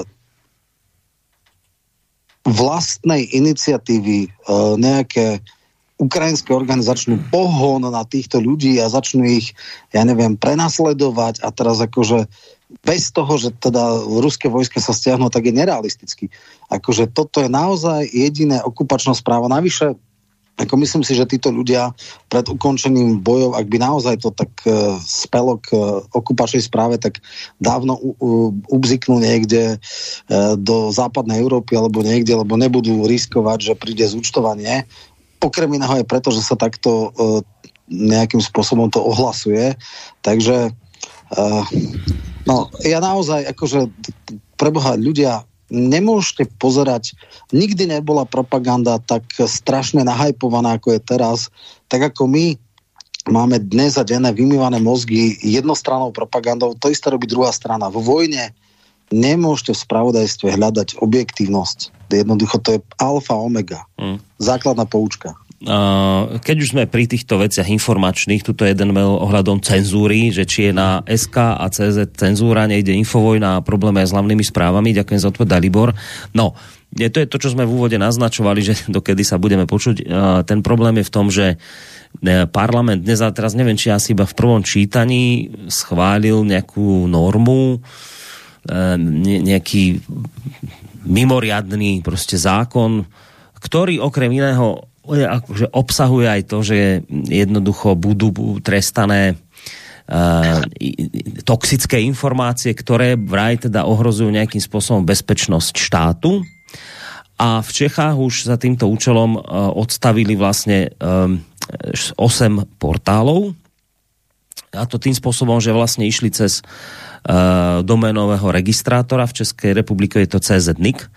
No a vlastne, teraz neviem, či ministerstvo obrany, alebo skrátka po dohode s bezpečnostnými zložkami sa proste vytipovali, vytipovali týchto osem webov a e, registrátor doménový ich musel proste bloknúť. E, na Slovensku je táto istá tendencia, poslanci už o tom rokujú, asi nie je vôbec žiadne prekvapenie, že to v parlamente prejde, vláda to už schválila, čiže na Slovensku budeme svedkami tiež takéhoto rušenia médií, ktoré dá sa vyjadrujú spôsobom, ktorý podľa niekoho vraj ohrozuje v tejto chvíli štát. Takže budú sa rušiť aj domény médií na Slovensku. Ktoré médiá to zasiahne? Či to zasiahne aj nás? To si necháme sa prekvapiť. Dopredu nevieme. Ale v každom prípade toto sa deje a bude diať. Pokiaľ ide o Infovojnu, ja som mal informáciu pred reláciou, že je tam vyvíjaný veľký útok dé dé o es. Nejaký masívny. A, a zrejme to isté sa dialo aj v prípade hlavných správ, pretože dnes ešte táto norma neprešla v parlamente, čiže oni ešte to nemôžu proste dnes urobiť tým spôsobom ako v Českej republike, čiže skôr sa asi dejú momentálne dé dé o es útoky. Takže to je odpoveď na túto otázku poslucháča. Potom tu bola ešte jedna zaujímavá, že, a to už ideme z Ukrajiny z Ukrajiny na Tajvan, kde niekto píše, že čakám si to tu nájsť, že mo, dobrý večer, môžeme v istom čase čakať toto isté aj s Tajvanom v garde Čína ú es á? Ďakujem. Pýta sa uh, niekto, kto sa po, podpísal ako Pakes. Uh, ty si to vlastne, Vlčko, včera spomínal v relácii, že ak by teda Rusko bolo úspešné na Ukrajine, tak keby si bol Tajvanec, tak by si si začal hľadať veľmi rýchlo nejaké miesto, kam by si sa teda spakoval. Ak som si to dobre zapamätal, uh, už sa objavili nejaké informácie, že Čína mala začať narúšať vzdušný priestor Tajvanu. Takže tá otázka poslucháča je na mieste, že či práve, a, a treba ešte zároveň dodať, že Čína je v podstate je jediná veľká krajina, ktorá neodsúdila. Doteraz Rusko ani nehovorí o invázii, práve naopak hovorí, že má právo uh, si riešiť svoju vlastnú bezpečnosť, čiže je na strane Ruska. Dá sa očakávať, že by teraz v práve v tejto chvíli sa pustila do riešenia problému po vzore Ruska aj Čína s Tajvanom? No, já si myslím, že teďko ještě ne. Že bezprostředně to, to nehrozí, protože Čína bude se zájmem pozorovat, jak se bílí ďáblové bijou mezi sebou. Pro ně Rusové je to též jako Američani a, a Britové, nebo možná ještě, ještě horší, ale momentálně je to, je to spojenec, je to navíc slabší spojenec, který je na Čínu odkázaný a Čína bude se zájmem pozorovat, co všechno Západ na Rusy uvalí, jestli to bude sám potom dodržovat, protože budou přeskoumávat, co by se stalo jim, kdyby, kdyby zautočili na Tajvan. Že ten Tajvan do, dobudou, tak o tom dneska nikdo eh, taky nepochybuje. Asi by je to něco stálo, ale, ale jednou to zkusí a já jsem, já, já toho vydávám hrozně moc. A vydal jsem, vydal jsem taky, jestli jsem to náhodou nesmás, tadyhle to mám, jo. Je to, je to článek, který mi poslal jeden z e, mých čtenářů a je to, našel to na Global Times, což je velký čínský deník, který e, dává stanovisko vlády, já z toho kousek zkusím přečíst. Jmenuje se to e, U S A překrucují neutrální postoj Číny, zve, využívají ukrajinskou krizi k roz, rozsévání, rozsévání neshod mezi Čínou a Ruskem. E, Price, nevím, kdo to je, řekl, že budete se muset zeptat v Číně, zda k tomuto účelu využila svého značného vlivu na Ruskou federaci. Všichni jsme samozřejmě četli společné komuniké o pěti tisících slovech. Jo? A, nevě, a pak je vyjádření tý paní Hua, která je tiskovou mluvčí ministra zahraničí. Nevěřím, že by, že by to Rusko příliš potěšilo. Rusko je stálým členem Rady bezpečnosti a nezávislý hlavní mocnosti. Je schopná formulovat a realizovat diplomatickou strategii. Ve společném prohlášení Číny a Ruska podepsané na začátku tohoto roku stojí. Doporučuji, aby si to U S A pečlivě přečetli, protože Rusko a Čína posilují strategickou komunikaci a koordinaci e, pevně chrání mezinárodní a koordinaci a pevně chrání mezinárodní architekturu řízenou O S N založenou na mezinárodních právech. E, a pak tady je vyjádření nějakého e, institutu mezinárodní záležitostí z Číny. Spojené státy nechtějí uvalit e, sankce pouze na Rusko, ale chtějí také zatáhnout Čínu do krize. Na červnovém summitu NATO v Madridu bude NATO formulovat strategický akční plán v roce, do roku třicet chtějí U S A po Rusku udělat z Číny úhlavního nepřítele. A to zatím ještě není o Tajvanu. To bude to je tadyhle. Expert z Pekingu, který požádal o anonymitu, uvedl, že srovnávání ukrajinské krize s tchajvanskou otázkou není správné, protože Tajvan není zemí a mezinárodní společenství všeobecně uznává princip jedné Číny. Dokonce ani, ani U S A se to ne, neodvažují otevřeně opustit. Takže i když je Čína, a teď poslouchej, takže i když je Čína nucena znovu sjednotit Tajvan silou, Čína by neměla dostat, dostat stej, stejnou kritiku, jaké se nyní dostalo Rusku. Takže Čína, to, to říká expert z Pekingu, nejmenovaný, a ten to říká jasně, e, Tajvan je náš, je to, je to součást e, naší země, všichni to uznávají a dojdeme si pro něj silou. Čili přijde to, otázka je kdy. Mm, Roman? Ja jednu zásadnú vec, Ukrajina nemala absolútne žiadne garancie bezpečnosti, e, boli to len prázdne floskuly, e, žiadne zmluvné základy, nič podobné. Tchajvan je viazaný zmluvou o obrane so Spojenými štátmi. Ak by Spojené štáty e, totálne rezignovali na túto svoju, tento svoj záväzok, tak stratia akúkoľvek vážnosť. E, v podstate Čína by musela rátať s tým a riskovať, že ak by urobila nejakú vojenskú operáciu e, v Číne, tak e, narazí na americkú armádu. Miera nasadenia je otázna, ale jednoducho uh, sú tam spoločné cvičenia, tuším, sú tam aj nejaké základné. Toto je zásadný rozdiel. Samozrejme, že Spojené štáty by to asi nebrali ako úplne, že najtop a, a ako keby mali desaťtisíc Američanov tam hynúť, tak uh, by odišli, ale nemyslím si, že by si mohli, ak by mali záujem absolútne nestratí tvár, úplne na to rezignovať a zachovať sa, ako sa zachoval Západ pri, pri Ukrajine. Toto je dosť zásadný rozdiel. Preto si myslím, že e, otázka je, čo by tým vlastne Čína získala, pretože e, ako, ekonomicky to nie je. Ja si myslím, že Xi Jinping je oveľa pragmatickejší a ide mu skôr o... Pre Čínu je ideálne kooperujúca Tchajvan, kde ako bude veľká obchodná výmena a tak ďalej a tak ďalej. Samozrejme je tam politika jednej Číny, samozrejme politicky je to problém, ale uh, ak by si dal racionálne pre a proti, tak by mu to nejak nevychádzalo. Takže ja to skôr nepredpokladám. Ninja Vok tam niečo zúrivo hľadá, asi nejaké informácie na počítači svojom, či nie? Jo, něco takového, ale zatím se mi to nepovedlo vygúpiť. Dobre, tak ja dám zatiaľ ďalší mail, lebo ich tu pribúda naozaj požehnania, nerad tam telefón, ktorý tiež zvoní furt.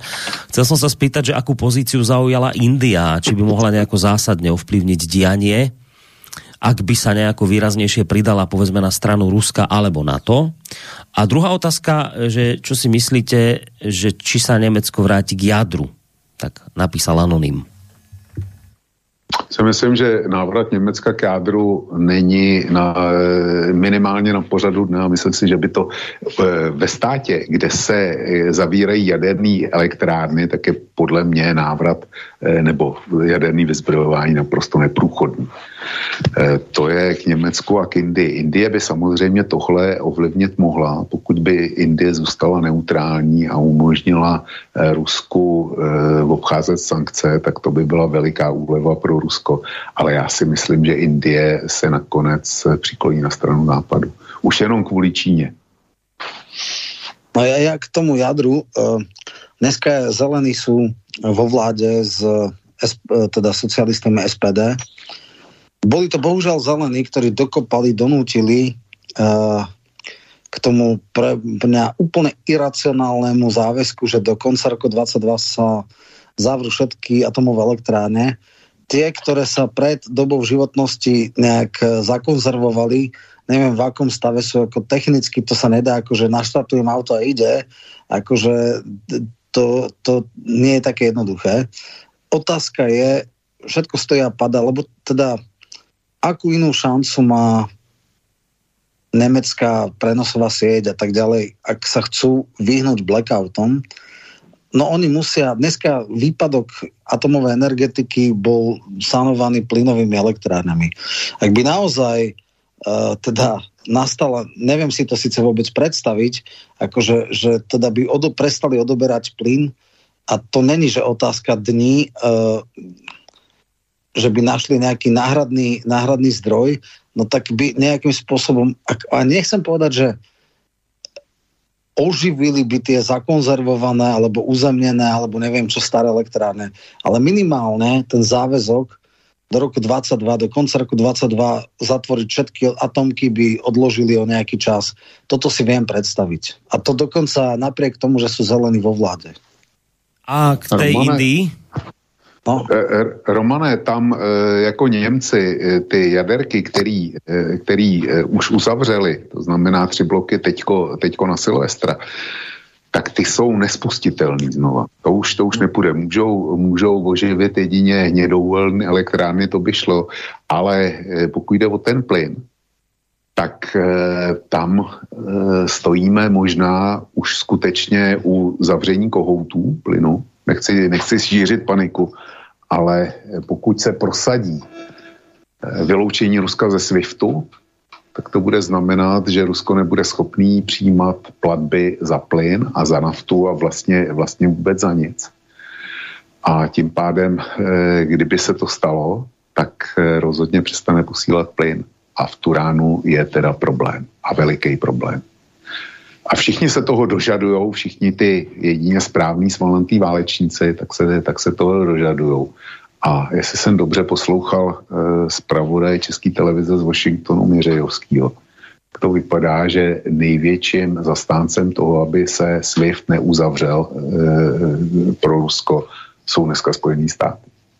Spojené štáty? Ja som myslel, že Nemecko práve... Ne, ne, nemecký, nemecký p- p- minister financí Lindner, tak ten, ten už připustil, že by něco takového bylo možné a Itálie podle posledních zpráv to už svůj odpor vzdala. Ja, ja k tomu len krátku faktickú. Ja som sa rozprával s expertom na tieto veci, na energetiku a predpokladám, že Vlk si spomenie, niekedy v roku dvetisíctri bol veľký blackout na severovýchode Spojených štátov a tam päťdesiat miliónov ľudí asi pätnásť hodín bolo bez, bez elektriky. Ľudia vyšli do ulic, tma, všetko a potom sa to vyčíslilo, že kolaterálne straty alebo že vypnutie energ- elektriky na pätnásť hodín si vyžiadalo nejakých päťsto sekundárnych nejakých úmrtí, lebo ľudia nemali zdravotnú starostlivosť. Samozrejme, v nemocniciach sú nejaké záložné generátory, ale kvôli rôznym iným veciam. Z tých päťdesiat miliónov za pätnásť hodín. Čo to je šialená vec na pätnásť hodín. V tuším dvetisícštyri bol blackout v Taliansku, ktoré má je také, akože má polostrov a má zlé prepojené siete. Tiež tam bola nejaká vec. Uh, on Tam bola prednáška, kde do detailov povedal prečo a prečo práve Taliansko. Tam bolo tiež rádové v hodinách. A jednoducho my sme tak civilizovaná spoločnosť, že vypnutie elektriky, keď vypadne v Kábule elektrika, v pohode, ide sa ďalej, žije sa. Ale tieto techni- technologické vyspelé spoločnosti ako Nemecko, Taliansko, Spojené štáty, ako tam je no, no, zo pár hodinový blackout obrovský problém. Predstava, že by akože vyplo a Nemecko bez plyn, keby nemalo plyn, keby elektrárne vybuchli, tak to je akože to je, to je vec, ktorú si neviem predstaviť. To je, to je možno civilizačné uh, ja neviem, týždňový alebo dvojtýždňový blackout si neviem vôbec predstaviť. Čiže toto je vážny problém uh, a práve dneska sa mi to teda dostalo, keď som hovoril o tom, lebo dokonca na fakultách to začínajú prednášať ako prípadové štúdie, tam povedal, prečo bola preťažená sieť, aké, čo tam vybuchlo, aké boli tie, tie veci.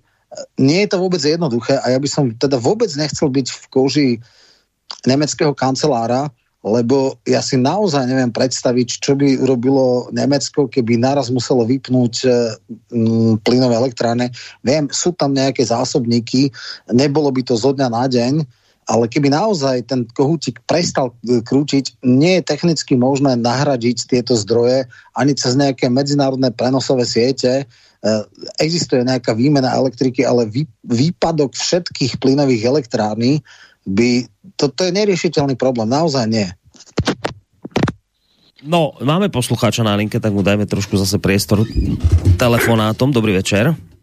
Dobrý večer, pozdravím do štúdia. Prosím vás, ja mám takúto jednu myšlienku. E, prečo by to nemohlo byť tak, že Rus príde, začistí podstatu problému a odíde. E, medzi tým zničí relevantné zbraňové systémy a v prípade po potreby si to celé preventívne zopakuje znova.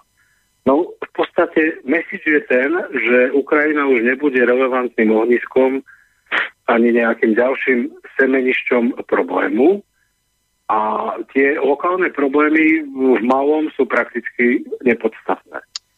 Môj názor je ten, že Rusom toto úplne stačí a že toto je ten hlavný cieľ celej tejto operácie, čo dneska prebieha a bez ťažkej vojenskej te- techniky e, sú akékoľvek útoky prakticky zbytočné, si myslím ja. Takže e, môj názor je ten, že o to, čo sa dneska hrá, sa vlastne hrá o to, že by že je treba týchto ľudí odbrojiť, týchto ľudí odstaviť a e, je to iba dočasné riešenie, ale bez, bez e, techniky akože sú nahradí. Takže asi takto. Ďakujem. Ďakujeme pekne. Všetko. Ďakujeme, do počutia. No. Ja si myslím to tež, čo říkal poslúchať. No počkať, počkať, len to, to troška inzitné. Ako prídem, vyčistím, odídem, ale tam musí ostať nejaký miestodržiteľ alebo okupačná správa, alebo čo tam nejde o to, že dobre uh, garnitúra, ktorá teda vajatala a vymýšľala, že by rada išla do NATO a bola súčasťou nejakého uskupenia, ktoré Rusku absolútne nevyhovuje, tak tuto odstavím. Ale ide o to, čo ďalej. Však keby prišla, urobila poriadok, odišla, no tak akože okamžite príde nová garnitúra, ktorá sa poučí z chýb predchádzajúcej a možno, že urobí všetko preto, aby to pre budúcnosť bolo ešte ťažšie, začne sa tam zlietať všetky tieto. Jednoducho tam je práve tá koncovka, kto bude poverený udržiať Ukrajinu v takom móde, aby nemohlo sa opakovať to, čo nastalo. To je obrovský a kardinálny problém. Ako ukazuje sa, že dobiť územie nie je také ťažké, ako potom ho politicky udržať. Politická koncovka je achilovou petou této operace. Romane, vzpomeň si na to, co jsem říkal včera. Jsem to přirovnával k Iráku. Bush starší, ten tam nechal vládnout Saddáma a Saddám byl poražený a přestože měl velký slova o tom, jak e, vlastně zvítězil a o tom, jak se nenechá zastrašit a tak dále a e, čtil na Spojený státy síru a ukazoval se v uniformě. Tak ten Saddám si dával zatraceně dobrý pozor, aby Spojený státy nepopudil nějakým faktickým činem, aby jim nedal záminku k další intervenci a stejně ta intervence přišla. A eh, podobně si myslím, že to má spočítaný Putin pro Ukrajinu, že prostě chce rozdrtit ukrajinskou armádu a eh, se prostě obsadit, dejme tomu Doněckou oblast, eh, Luganskou oblast, možná Charkov. Určitě eh, možná špekuluje s tím, že odřeže Ukrajinu od eh, černomorského pobřeží, ale ze zbytku Ukrajiny se podle mě stáhne a nechají západu kvůli okupační správě, kvůli možné gerilové válce, která by ho nakonec utahala, kvůli, kvůli tomu, že by tu Ukrajinu musel, musel živit.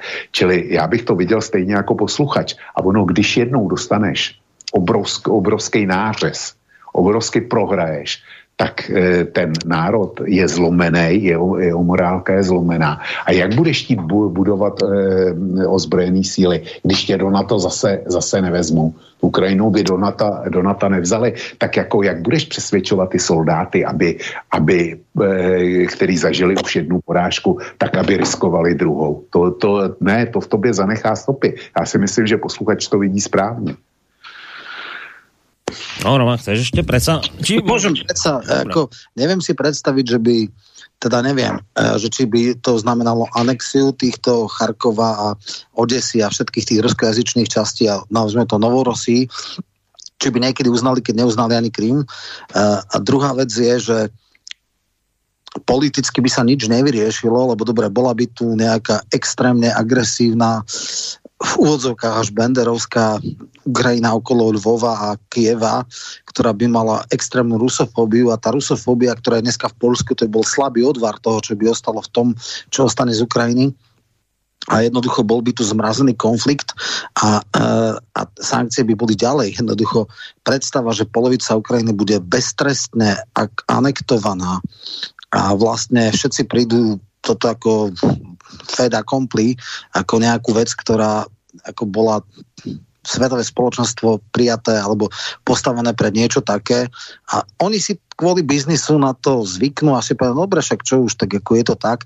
Boli ochotní možno aj Merkelová tak si zvyknúť alebo prijať Krím.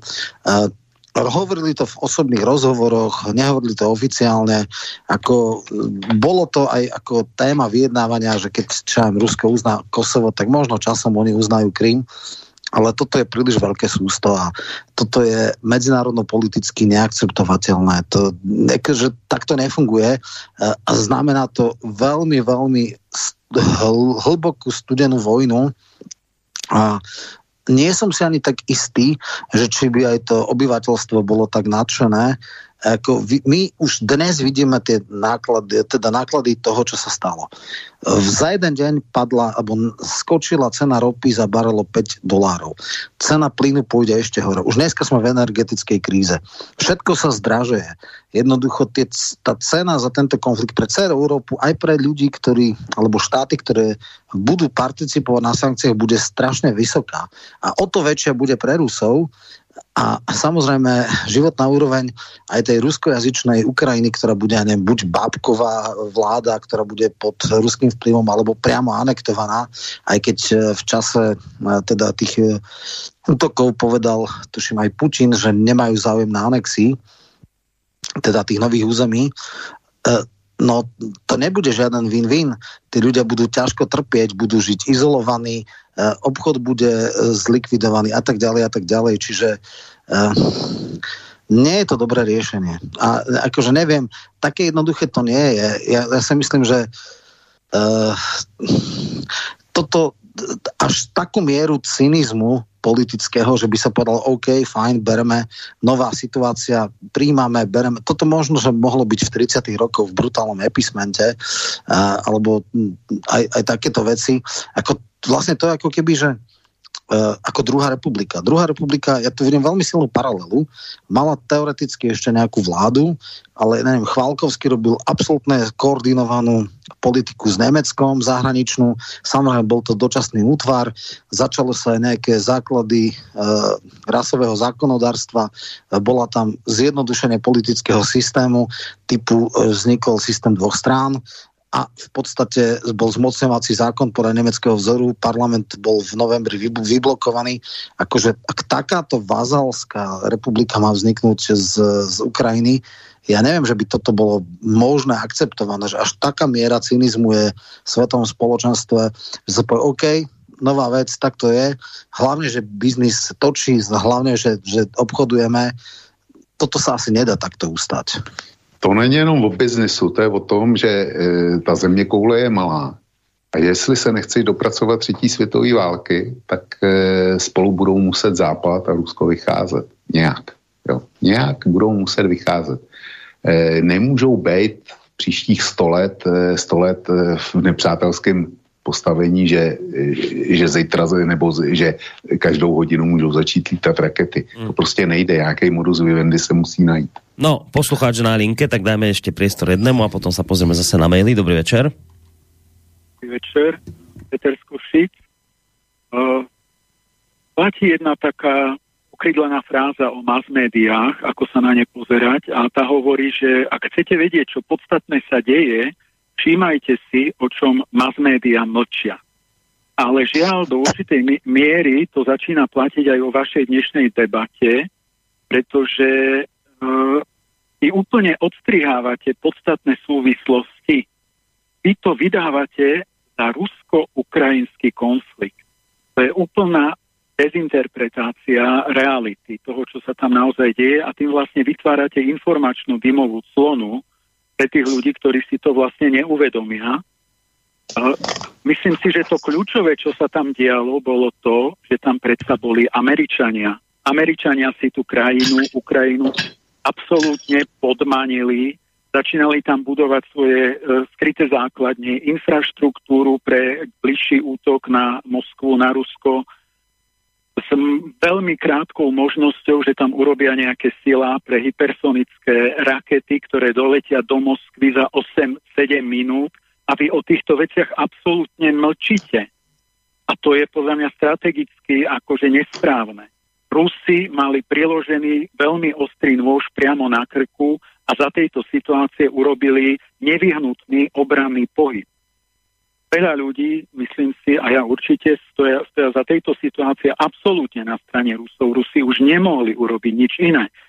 A to, že Ukrajinci sústredili stosedemdesiat tisícovú armádu na hranici tých dvoch republik, kde je tri milióny civilných obyvateľov, to bolo len e, hecovanie do vojny. Potrebovali Američania zatiahnuť Rusko do vojny, aby mohli vypnúť Nord Stream napríklad.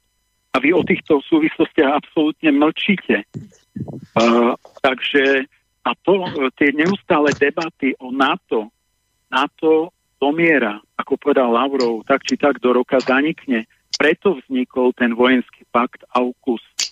Austrália, Británia, Spojené štáty a títo Američania môžu NATO v pohode obísť, tak jak to obišli na Slovensku, urobia dvojstrannú zmluvu s Ukrajinou, to vedia zbuchať za týždeň, tak jak to urobili na Slovensku. Takže ako naozaj myslím si, že to posúvate, ako je tam veľa slov, ale e, je to len také odvádzanie od podstaty. Chcete si to uvedomiť.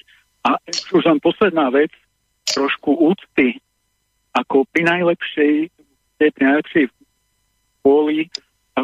Sedíte tam dvaja lokálni českí a slovenskí e, analytici a vyjadrovať sa tak dehonestujúco o celom tom ruskom e, think tanku a tých kapacitách, ktoré tam sú, tie analytické štáby, a politická kultúra a civilizácia a vojenská, ktorá je na strane Ruska, a vzdelanosť, a hovoriť o nich, že Putin je šialenec a že je obklopený idiotmi, no to je pod úroveň, nehnevajte sa, ako hlavne pán Michalko, ako myslím si, že dosť ako lieta a trošku úcty a realizmu by nezašlo, nezaškodilo. No, ja mám pocit, ale však on sa nakoniec obráni sám, ale má, mám pocit, že asi ste mu nás naložili viac, ako si zaslúžil, lebo takéto slova som tu ja dnes nepočul, ale hlavne chcem povedať to, že viete, my sme včera tieto veci rozoberali, dnes sme mali mať len listáreň, čiže my sme sa dnes podľa mňa ani veľmi o dôvodoch, či Rusko malo ísť alebo nemalo ísť, ani nebavili, to sme riešili včera. Dnes jediné, čo Roman hovoril, je, že mu to, a to nakoniec hovoril aj včera, že mu tá prítomnosť vojakov ruských na Ukrajine a ten spôsob, akým sa to prevádza, nedáva nejak význam, keď tam nevidí tú politickú bodku za tým. Takže o tom to je podľa mňa skôr dnes debata. Takže len toľko som ja chcel povedať. Ja ale... zareagoval, jasné. Prvá základná vec. Poslucháč absolútne nepočúval, alebo neviem, či na začiatku bol, alebo kedy prišiel. Ja som osobne povedal, že to je proxy vojna, že to je vojna medzi Spojenými štátmi a A Ruskom, ktorá je vedená do posledného ukrajinského človeka a vojaka, to je jedno, to je prvá vec. Takto to bolo od začiatku povedané. Druhá vec, čo sa týka Putina, som povedal, že som mal o ňom predstavu, že je to veľký stratég a vážil som si ho. Po tom katastrofe, ktorá bola za Jelcina, konečne tam prišiel človek, ktorý začal sanovať ten režim a jednoducho skročil oligarchov a nedá sa porovnať rozvrat Ruska za Jelcina a potom aká mocenská technologická taká mocnosť, minimálna regionálna sa z neho stalo. Čiže to je druhá vec. Ak som niečo hovoril, žiadnych idiotov, ja som povedal, že pravdepodobne, alebo možno je izolovaný, čo sa veľmi často stáva pri ľuďoch, ktorí sú dvadsať rokov na vrchole pyramídy mocenskej a že všetci ľudia okolo neho mu neoponujú, nedávajú mu informácie dobré, alebo dávajú mu to, čo si myslia, že chce počuť. To som povedal. Žiadnych idiotov som nepovedal. A jedine, čo som povedal, že ma prekvapuje, že si myslel, pravde, ale to raz fabulujeme, to hovorí Vladimír Vlk, že na tej Ukrajine ruskojazyčného budú vítať a že obyvateľstvo bude nadšené, čo sa vôbec nestalo. A tam som hovoril, že asi zlyhali spravodajské služby, lebo to sa dalo bežne z otvorných zdrojov vyčítať, že naozaj po roku dvetisíctrinásť volebné mapy, všetky tie argumenty, na to netreba žiadnu akože ťažkú vedu, to sa dalo na základe otvorených zdrojov jednoducho vytušiť alebo dať takú analýzu. Takže uh, poslucháč je extrémne nekritický, jednostranný. Čo sa týka tých uh, striel, samozrejme boli také úvahy, ale však na to uh, sa mohli urobiť podstatne menšie. uh, Putin bol v posledných týždňoch na koni, bol v centre, v epicentre med, uh, svetového spoločenstva. Chodili k nemu Macron, Scholz ako na klavír. Mal byť s Putin, teda mal byť summit Biden-Putin. Lavrov sa mal tuším dvadsiateho tretieho stretnúť s Lavrovom, eh, Blinkenom. Jednoducho eh, urobil obrovský tlak a oveľa viacej by dosiahol, keby jednoducho obsadil, alebo garantoval, uznal, dalo sa to ustáť, je odštieť Peneckej republiky a žiadal by ďalšie veci a jemu by teraz oveľa skôr vy, vyšli v ústretí a neprovokovali ho ďalej, pretože by jasným spôsobom demonstroval silu a ochotu ju použiť. Ako zastrašujúci, e, akože zastrašujúci moment. To, že v podstate išiel ďalej do toho, ja si myslím, že teraz tá cena za normalizáciu bude podstatne väčšia. Nehovoriac o tom, že stačí sa pozrieť, čo to urobilo s Ruskom. Áno, sú niektorí ľudia, ktorí... Áno, ja, ja som zásadný rozdiel medzi mňou a poslucháčom, že čítam viaceré zdroje a robím si sám e, názor na základe vlastnej úvahy, vlastného analytického myslenia a podobne. Mimochodom, mňa stále nálepkovali a nadávali, pozrite si Kernova, kde, že som pomaly Putinov agent, troll, ja sa len stále pýtam, že kde sú tie rublíky, čiže ako dávať mňa za rusofóba je úplná absurdita, totálne mimo misu, to je úplne mimo, ale naozaj dnes a denne musím chodiť a vysvetľovať ľuďom, že čo sa deje.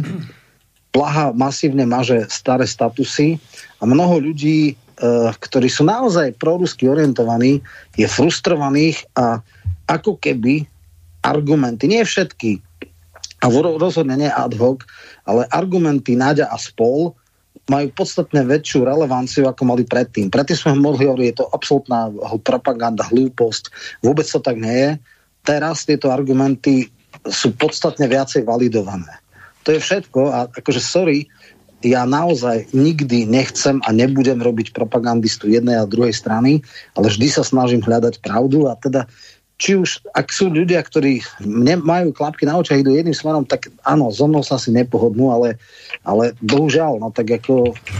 Hej, vieš, inak je to, byť inak je to naozaj zaujímavé, keď si zoberieš len dnešnú reláciu, ktorá teda mala byť o mailoch, ani sme sa na ňu nepripravovaní špeciálne, že, že už z oboch strán najskôr niekto napíše, Vlkovi sa mu tu vyhráža, lebo má pocit, že je to tu proruské, potom zase ty dostaneš nakladačku, lebo si protiruský, vieš, že, že tak ľudia však tak, tak nie je to dobré, že tak asi takto by to malo byť, nie? Že sa môžu rôzne názory a môže mať Michalko iný názor, ako máte vy, že netreba hneď ho tuto obviňovať z protiruskosti a z neviem čoho, však on má svoje názory, ktoré, ku ktorým sa nejakým spôsobom dopracoval a teraz čoho chcete dokopať k tomu, aby ten svet videl tak ako vy, a teraz tam ten, čo písal Vlkovi, teraz ten má zase, čo máte teraz, ne- nemôže Vlk tu povedať nejaký svoj názor? Hlavne sú to vyargumentované. To nie sú, no. Že prečítam si príručky Náďa alebo nejakých týchto, nejaké povrchné heslá. Akože všetky tie veci, tá kauzálna súvislosť, ako som sa dostal k týmto názorom alebo hodnoteniam, celý ten myšlienkový proces je popísaný. Ja tam sekám argument za argumentom. Čiže o to ide, že to nie sú len nejaké hej heslá. Jednoducho ten poslucháč môže vedieť, prečo si to myslím. Ja to aj zdôvodňujem a ja verím, že si to dokážem obhajiť. Ja som len chcel povedať, skôr ako budete teda Vlčko ešte reagovať, že vyzerá to tak, že s tými Kadyrovcami to nebude hoax, lebo teraz vyšla aj na TASR správa, že, že jednak, že sa konali protivojnové protesty v Rusku, ale že Kadyrov cvičí svoje oddiely a v správe sa konštatuje, počkaj, kde som to, tuto som to dade videl, Uh, zlovestný prejav podpory útoku Ruska na Ukrajinu prišiel z Čečenska, prevažne moslimského regiónu na juhu Ruska, ktoré železnou rukou spravuje Ramzan Kadyrov. Čečenské médiá totiž v piatok informovali, že Kadyrov zhromaždil v centre hlavného mesta Grozny približne dvanásť tisíc príslušníkov bezpečnostných síl, ktoré sa ktorí sa potom venovali previerke pripravenosti a podľa miestnej spravodajskej stránky Čečena Tadej Kadyrov povedal, že títo muži sú pripravení zúčastniť sa na akejkoľvek špeciálnej operácii, ak to bude potrebné aj na Ukrajine. Takže vyzerá, že toto je pravdivá informácia. Mhm. No ale to len po, to potvrdzuje tú hypotézu, že ani zďaleka nejde to tak hladko, ako to bolo naplánované. Ak sa musia takéto polovojenské a krajne kontroverzné vojenské jednotky zapojiť do mm, bojov, asi ani Putin nebude práve nadšený, že musí takéto zálohy povolať, lebo tému imidž vo svete nezlepšia. No, Vlčko, ty si tam zase kúkal hľadal. Ja bych řekl, že Petr Skošec e, nás neposlouchá. Jinak vy jste řekli všechno, všechno podstatné, co bylo, že ta relace byla neplánovaná, měla vyřizovat včerejší maily. To je poznámka první, poznámka druhá. O roli Spojených států jsme mluvili a já si myslím, že mluvili dostatečně v páté, teda to bylo, proč to dneska vysíláme včera, já už jsem úplně, úplně kroky, čili eh, to je další věc a teďko eh, vyčítat nám, že si dovolíme nějaký pohled a eh, jako vytvořit si o něm úsudek a v téhle naší relaci ten pohled ventilovat a mlátit nám o hlavu eh, kvalitu ruských think tanků, jejich kulturu a kde si, co si, no E, má podobný problém e, Petr Skošec s tím, když rozebíráme podobným způsobem západní think tanky nebo slovenskou nebo českou vládu. Já s tím někdy problém, já jsem ho nezaregistroval. A buď teda, buď teda máme právo komentovat českou vládu, slovenskou vládu, Američany, Němce, eh, Francouze. Je, jestliže to Angličany, jestli je to právo máme, tak máme stejné právo komentovat Rusy a prohlásit, že tohle se nám nelíbí, tohle, tohle podle nás dělají špatně, anebo to právo nemáme vůči nikomu. Hmm. A e, tím bych byl hotovej s Petrem z Košic, ale nejsem hotovej s Romanem. Romane, ano, to, to, co jsi řekl o Putinovi a jeho situaci před tím konfliktem, to byla pravda. Jenomže e, posluchač má pravdu v tom, že říká, že kolem Donbasu bylo sto třicet až sto padesát tisíc e, ukrajinských vojáků. A skutečně e, se hrálo o to, kdy, ne zda, ale kdy e, vypukne e, pokus o násilný připojení Donbasu. Další pokus. A vypadalo to, že tentokrát by Ukrajinci bez ruské podpory uspěli. A v podstatě, kdyby Rusové jenom bránili Donbas, tak všechny ty, tak by tam museli poslat vojáky. A všechny ty sankce, jakmile by ta válka začala, kterou by samozřejmě vyprovokovali Rusové. Vzpomeň si na to, na to co všechno eh, šlo od amerického prezidenta Borise Johnsona a tak dál, jak přijdou operace eh, pod falešnou vlajkou, jak to budou ruský provokace, aby mohli napadnout Ukrajinu a tak dál. Čili tam se schylovalo jasně k válce. A e, Rusové holci vybrali, vybrali velkou akci proti celé ukrajinské armádě. Ale k tomu ozbrojenému střetu a těm sankcím, těm by bylo došlo úplně stejně. Můj názor. No, chcel som sa ešte... No, prepáč. Ja to len krátko skomentujem. Predtým, než teda uznal Putin alebo Ruská federácia Luhansk a Donetsk, tak samozrejme Uh, pustil tie ozbrojené jednotky na tú líniu dotyku, uh, ale zároveň sa hneď konštatovalo, že uh, Rusko uznalo Luhansk a Donetsk v tých pôvodných hraniciach. Vieme, že to je taký fragment, cirka tretina rozlohu tých dvoch krajov bola pod kontrolou tých, nazme to, separatistov, a, ale ústavy týchto republik e, mali, e, definovali svoju rozlohu alebo teda e, svoje územné pôsobnosti na tých pôvodných hraniciach. Čiže z tohto hľadiska, keď sa tam e, nakoncentrovalo toľko e, vojakov, tak samozrejme, že predpokladám, že ukrajinská armáda a ukrajinská vláda si myslela, že sa nezastavia na tej línii, kde to už je osem rokov alebo deväť rokov zmrazené, ale že budú chcieť celé Luhansk a celý Donetsk ako keby obsadiť a tým pádom anektovať a vlastne porušiť status quo, tak je logické, že tam dali, oni nechceli pustiť, nechceli bez boja im to nechať. Hej? V tomto sa to dá ona. Ja si myslím, že musel byť Zelenský absolútny šialenec, keby nie len, že to vyhlásil, teda uznanie, ale že išiel by potom bojovať za územia, ktoré už deväť rokov nemal proti kontrolu, to nedáva žiadnu logiku. Nehovoriac o tom, že je tu krásny precedens, čo sa urobilo, keď Saakašvili provokoval, začal ostreľovať z Chinvali a vtedy vyprovokoval ruskú armádu, ktorá išla k Tbilisi, urobila tam poriadok, stiahla sa potom na hranicu teda Južného Osecka, čiže uh, jednoznačne Gruzinsko vyprovokovalo vojnu o Osecko a ten precedens, čo sa urobilo, bolo jasné. A teraz to bolo tak, že ukrajinská armáda nemohla, alebo Ukrajinci sa plus mínus zmierili s tým, že tie obsadené a kontrolované územia Luhanska a Donecka nechajú tak, nehovoriac o tom, že ešte dokonca vtedy, keď sú tam už pod vojenskou ochranou Ruskej federácie, ale nechceli pustiť tie dvojtretinové územia tých dvoch krajov. Samozrejme, realita bola nakoniec úplne iná. Čiže to, že tam boli armády, vôbec pre mňa neznamenalo, že sa hotujú zaútočiť.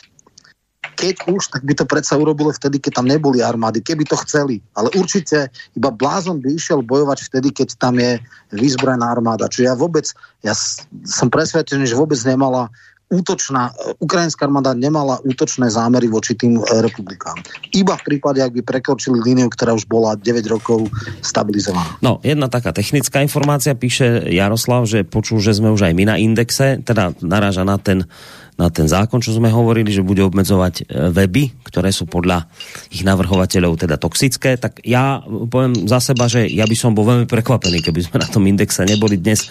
Štátny tajomník pán Martin Klus zverejnil na Facebooku takú svoju, teda svoj názor, svoj komentárik, kde preškrtol tri slovenské médiá. Bolo tam Slobodný vysielač, bol tam Zemavek, boli tam Hlavné správy.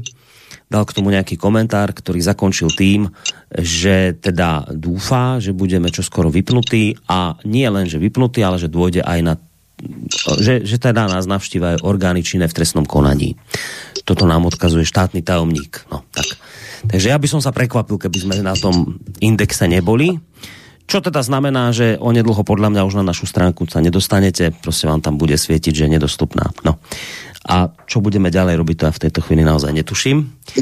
Um, chcel som sa ešte jednu vec pýtať, keď je o tých uh, sankciách debata. Viete, že dnes uh, boli uložené sankcie na Lavrova a Putina, ich majetok. Ja som kde si zachytil, že vo veľkom strácajú majetok oligarchovia ruskí. Teraz si nepamätám to číslo, viem, že to bola mili, nejaké miliardy, či štyri miliardy, alebo, ne, alebo nedaj Bože aj viac denne. osemdesiatpäť percent há dé pé Ruska je vraj zaparkované v daňových rajoch a uliaté z, mimo, teda v bankách mimo Ruska. No a teraz tá, tá otázka je, že no, my sa tu celý čas bavíme o armádách a či vydržia a nevydržia kto a ako a čo, ale na druhej strane nebude sa to skôr lámať na tomto pozadí, na tom, že jednoducho nejakí bohatí Rusi strácajú významne peniaze každý deň a povedzme, že by mohli byť už nešťastní, z toho nervózni, ak by táto operácia trvala dlhšie, že by vlastne oni nakoniec nejak prekázali, prekazili plány Putina, ak to takto mám povedať. Nemôže sa toto stať?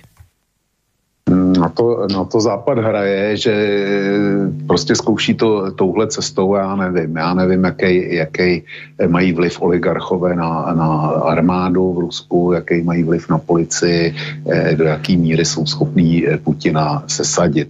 Ale minimálně teda, kdybych byl prostým Rusem a četl jsem, že oligarchové, který vyvezli obrovský majetky do zahraničí, teďko je budou mít minimálně zmražený, nebo že o ně přijdou, tak já bych to bral jako, jako obrovský favor e, a já bych takovýmhle sankcím e, osobně zatleskal, bejt tím obyčejným Ruso- Rusem. A e, v podstatě, dokud Putin nestratí podporu svého obyvatelstva, toho širokého obyvatelstva, tak si myslím, že to, že to ustojí, ale můžu se klidně plést. Ty to, Roman, ako vidíš? Ja vidím tak, že na rozdiel z roku dvetisíctrinásť štrnásť, kedy bola obrovská eufória a bolo všeobecne prijaté a vysoko oceňované uh, anexia Krymu, vtedy mal Putin absolútne rekordné m, preferencie deväťdesiat percent. Dnes je situácia o dosť iná. Stredné vrstvy uh, v veľkých mestách nie sú vôbec nadšené. Uh, táto uh, intervencia nemusela byť a nevedia, čo dobrého im prinesie. Uh, ona by bola oveľa priateľnejšia, akceptovateľnejšia v čase, kedy naozaj uh, uh, vyčínal batalión Azov a všelijaké polovojenské revo- uh, uh, bojúvky, keď uh, bol masaker v Odese, keď uh, tie najodpudivejšie figúry uh, v podstate vyčínali a robili krajne zavrhnutia hodné veci. A keď naozaj mohol vzniknúť dojem, a ono to nebol iba dojem, že skrátka sa ide pro proruských politikov, keď boli tie absolútne šialenosti ako hádzanie poslancov do smetiakov, keď boli tie klávesové hlasovanie v parlamente, že jeden e, poslanec tam hodil dvadsať kariet a hlasoval za dvadsať neprítomných, že bolo hlasovanie mŕtvého poslanca, ktorý bol tri dni mŕtvy, ale ešte hlasoval, a podobné zvrhlosti. E, vtedy, vtedy bolo oveľa ľahšie odôvoditeľné minimálne ochraňovať ruskojazyčné obyvateľstvo. Teraz je to zle načasované a miera podpory ani zďaleka nie je taká, aká by mohla byť vtedy. A to ešte nezačali dopady sankcií. Ja si myslím, že keď to bude nejaká opotrebovacia vojna, myslím studená vojna, čo len, keď naozaj e, sa vzrastú, keď, lebo však e, gro príjmov Ruska je na energonosičoch, ak e, nebudú mať tieto príjmy, oni majú rezervy na rok a pol, čiže ono to nebude tak, že zo dňa na deň, ale v nejakom horizonte tri až päť rokov môže poklesnúť životná úroveň, môže byť väčšie zaostávanie, ako prehodnotenie alebo prepolovanie sa na Čínu a Indiu nebude tak rýchle a nie je to tak lukratívny trh ako je európsky, tak môže nastať erózia moci a znechutenie aj s tým, že bude Putin nejakým spôsobom starnúť. Možno autokratické tendencie sa u neho budú ešte v podstate prehlbovať. A čo urobí potom tá, ten úzky okruh ľudí okolo neho, ťažko povedať. Akože nie som taký hlboký znalec kremelských pomerov, ale je možné, že toto bola... Toto je začiatok jeho... Môže to byť, nemusí byť, ale môže to byť začiatok jeho konca.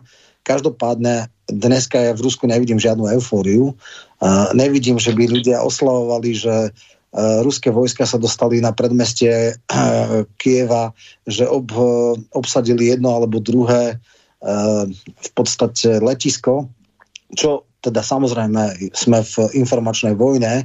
Uh, čo sa dozvedáme je, že je tvrdá cenzúra médií, že médiá sú cenzurované už nielen na Slovensku, ale aj v Rusku a tak ďalej. Čiže myslím si, že podpora tejto vojny aj v ruskom obyvateľstve neporovnateľne nižšia, ak vôbec je. Ja si myslím, že je skôr taká, že trpená. Ešte si nedovolia nejakým spôsobom masívne protestovať, ale nadšenie tam rozhodne nevidím. Já jsem teďko, teďko si otevřel Levada Center. Tobě, Romane, nemusím vysvětlovat, co ano. To je Levada Center. Posluchači už to taky slyšeli. Levada Center je prostě výzkumná organizace pracující v Rusku a mající nálepku zahraničního agenta podle ruských, podle ruských zákonů. A tady je stabilní, stabilní barometr Putinovy popularity. A mezi posledním a předposledním výzkumem tak Putinova podpora vzrostla, a je to, je to z tohohle měsíce, tak Putinova podpora vzrostla o deset procent. Mm-hmm. A těch, kteří, těch, kteří ho čili je přes sedmdesát procent, je na sedmdesát teda konkrétně. A podpora, a nepodpora klesla na moment klesla na dvacet sedm procent. Jo? Takže, takže to jsou momentální čísla, ale o, o tom, o Putinovi ty čísla nejsou trvalý, to je, to je jasný, s tím souhlasím. A pokud rychle vyhraje tu válku, na e, úroveň e, Krymu, klidně, pokud to nebude rychlý, tak mu to, tak mu to zlomí vás. E, to je bez debaty. Uh, ďalší mail tu máme, aby sme sa trošku posunuli aj v tých mailoch. Chcem sa opýtať na váš názor ohľadom správy, ak sa Švédsko a Fínsko pokúsia vstúpiť do NATO, tak to podľa Ruska bude mať neblahé následky, povedala to hovorkyňa ruského ministerstva Zacharovová. Uvedomujú si Rusi, že toto už je neakceptovateľné a naozaj v takom prípade by to zaváňalo celosvetovým konfliktom. Druhá vec je, ako túto situáciu vyriešiť. Všetci vieme, ako dopadli Nemci po prvej svetovej vojne, po devastačných sankciách. O dvadsať rokov to malo dohru v najhoršom konflikte v novodobej histórii. Čiže možná paralela u Rusov. Takže k tomuto nejakú reakciu. No, neviem. Ja krátku. Ja si myslím, že bolo by absolútne absurdné, ak by Rusko, tak povediac, otváralo vojnu na viacerých frontoch. Fínsko bolo uzrozumené s tým, že nebude v vojenských blokoch. Švédsko má dlhodobú, veľmi dlhú tradíciu neutrality, s ktorou bolo spokojné. Tá neutralita fungovala, na rozdiel od Belgicka alebo Holandska. Ani v druhej svetovej vojne bola ušetrená akýchkoľvek nejakých zásahov Nemecka a podobne. Je ešte taká zlá reminiscencia, tá vojna rusko-fínska z roku devätnásť tridsaťdeväť.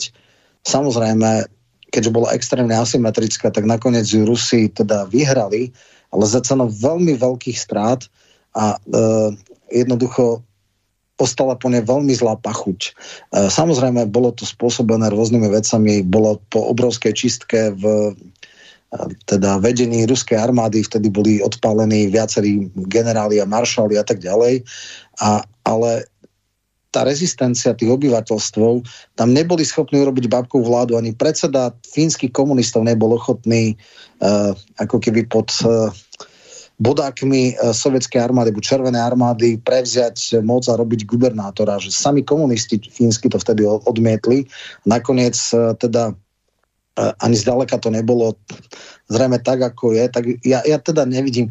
Ja naozaj stále, stále verím, že, že Putin má nejaké korektívy a nepôjde. A predovšetkým ale verím, že áno, dneska je situácia taká, že fínske obyvateľstvo dneska má najväčšiu mieru uh, a z kejsi Affinity vstúpi do NATO, ale nemyslím si, že je to, že je to na otázka dňa a v prípade Švédska si myslím, že vôbec nie. Že tam, ako oni sú s tým statusom neutrality dlhodobo uzrozumení a nevidím re- relevantný dôvod, aby sa nepchali teraz do NATO. No já to vidím přesně opačně, protože Švédové spolupracovali velice úzce se Západem a to už ř- řadu let a v podstatě i za zády eh, tehdejšího premiéra Olafa Palmeho. Vzpomeňme si na ty, na ty incidenty s takzvanýma ruskýma ponorkama eh, před švédským pobřežím, který proskakovali jeden čas naprosto dramaticky a soustavně. Pak se ukázalo eh, před časem, když se uvolnily archivy, tak se ukázaly, že to byly předem připravené provokace eh, s, s velkou Švédska, švédský generality s britskou a americkou admiralitou, že žádný ruský ponorky nebyly, kromě jední, který vlákali do pasti a ta najela potom na, na břeh a na, na tu se to všechno roubovalo. A Švédsko vydalo několik ostrých prohlášení, nejenom prohlášení, byly tam i společní manévry, čili Švédové jsou podle mě daleko blíž vstupu do NATO než Finové. Ty, ty to soudíš na základě společných finských hranic, ale Eh, pokud se Finové a Švédové rozhodnou do NATO vstoupit, to určitě udělají. A NATO je přijme v řádu hodin, pokud řeknou, že tam chtějí. Eh, nicméně Rusové kvůli tomu žádnou válku nezačnou s Finskem. Eh, jakmile by Finsko bylo v NATO, tak eh, je to konečná a eh, bolt. To budou muset přijmout, eh, přijmout jako hotovou věc. Hmm. Uh, potom sa pýta poslucháč zase k tým k tomu novému zákonu, že či nevieme, čo je tam nové v parlamente, že už mali o tom rokovať, že stále nič. Neviem, ja to nesledujem, ale uh, tuto mi píše kolega Mišo Dobrík, že tak práve sa par- v parlamente skoro pobili a teda, že je tam nejaká taká napätá situácia kvôli tomuto zákonu. Neviem, ešte to asi teda ne, neschváľovali očividne, ale nemožno ne ne očakávať, že by, to, že by to neprešlo. Samozrejme, tie počty, tie počty sú, myslím, celkom jasné. No tak, ale asi ešte zatiaľ sa ne, nerokovalo, nehlasovalo o tom. Ja, ja technikáliu, jeden poslanec mi volal, že o jedenásť päťdesiatštyri zvolali schôdzu parlamentu na dvanásť tridsať, alebo naopak, o dvanásť päťdesiatjeden na trinásť tridsať, tak. E, a to je poslanec, ktorý je niekde od Žiliny, teda od Skisúc, takže mal do pol hodiny byť, tak samozrejme, že okamžite sadol do auta a išiel. Tí z východu, je otázka, kedy prídu. E, na začiatku to bolo tak, že nebol takmer uznášania schopný parlament e, a samozrejme hrálo sa na to, že e, obštrukciou, lebo tým, že ako v priebehu štyridsať minút zvolať schôdzu je absurdné, to je nonsens, uh, tak uh, pravdepodobne tam nie sú do nohy ani koaličníci a obštrukciou to môžu zablokovať. Ale samozrejme, keďže bude asi nočné rokovanie a podobné, tak majú len, je to vypätá situácia a toto je naozaj zavadzanie cenzúry. Toto je veľmi nebezpečné. Uh, takže no verím, že opozícia, keď bude veľmi úspešná alebo veľmi sa snaží, tak minimálne to, to stiažie. Neviem, či bude filibuster, že budú to naťahovať. Myslím, že žijeme v prelomových dobách, kedy sa vracia cenzúra. No, vieš, a na, že na tom je, že tí, ktorí to robia, tak presne tak, ako v minulosti, oni všetci vždy tvrdili, že to robia za účelom nejaké záchrany, niečoho spravodlivého, dobrého, že to je, to je ľudia tak frustrujúce, že my sa to nie sme schopní naučiť už po toľkých rokoch, že vždy, keď sa toto zavádza, vždy znejú tie isté heslá, že sa to robí za účelom, aby nám tu bolo lepšie, aby bolo spravodlivejšie, aby sme ochránili od hrozieb a neviem čo. Tí, ktorí toto zavádzajú, v skutočnosti dosiahnu jedine to, že tú demokraciu zničia týmto. Alebo oslabia, ak to tak mám povedať. Proste nič dobré tým neprinesú, iba sa všetko zhorší. A nevieme sa toto ako ľudstvo naučiť a vždy s tým budeme špekulovať. A vždy s rovnakými krásnymi heslami to budeme robiť. Je to strašné. Uh, ďalší mail. Uh, čo tu mám? To sú nejaké krátke, toto sú zase linky. Ahoj chlapi, otázka z národ... je z en es er. Zdá sa mi, že je to mnoho rečí o ničom. Putin udelal to, co musel. Jen musíme doufať, že zvládne politický boj o Ukrajinu. Neměl na vybranou mít na e, e, zápraž jaderné zbranie ú es á, ktoré se netají úvahami o preventívnym jaderním úderu. To by e, dopustil jen idiot, píše Ivan. E, akože, no, nemal na výber. E, vzdialenosť Polska a Moskvy pri týchto... M- raketách je v tom istom akčnom rádiu a akože Rumunsko, Bulharsko, on nemá šancu, či je v jednej krajine viac alebo menej, akože je jemná technikália a predovšetkým som absolútne presvedčený, že mal šancu a oveľa viacej by doho- dohodol alebo dosiahol, keby, keby urobil ten akože zastrašenie mocov, to znamená uznal by Luhansko a Dohan- D- Donetsk a dal by tam armádu, aby jasne dal najavo, že nemieni e, trpieť, aby niekto zničil alebo ohrozil status týchto republik a potom by mohol rokovať a tam by sa ukázalo, že neblafuje, ale je ochotný použiť silu a vtedy by si myslím, že vyrokoval podstatne viac ako teraz. Teraz, e, teraz je celkom možné, ako povedal Vlk, že, že Fíni možno vstúpia do NATO a bude štyridsať kilometrov od Leningradu, teda Sankt Peterburgu, atomová sila a podobne a neurobi s tým nič, pretože podľa mňa je už absurdné, aby ešte išiel do Fínska, do Švédska, do Pobaltia. Jednoducho naozaj takto to nestojí a vždycky existujú alternatívy. Ja som stále, stále presvedčený, nikto ma nepresvedčí opaku, že zablokovať e, rozširovanie mohol len demonstráciou sily, nie použitie sily, lebo teraz už je cesta nemožná. On spálil mosty.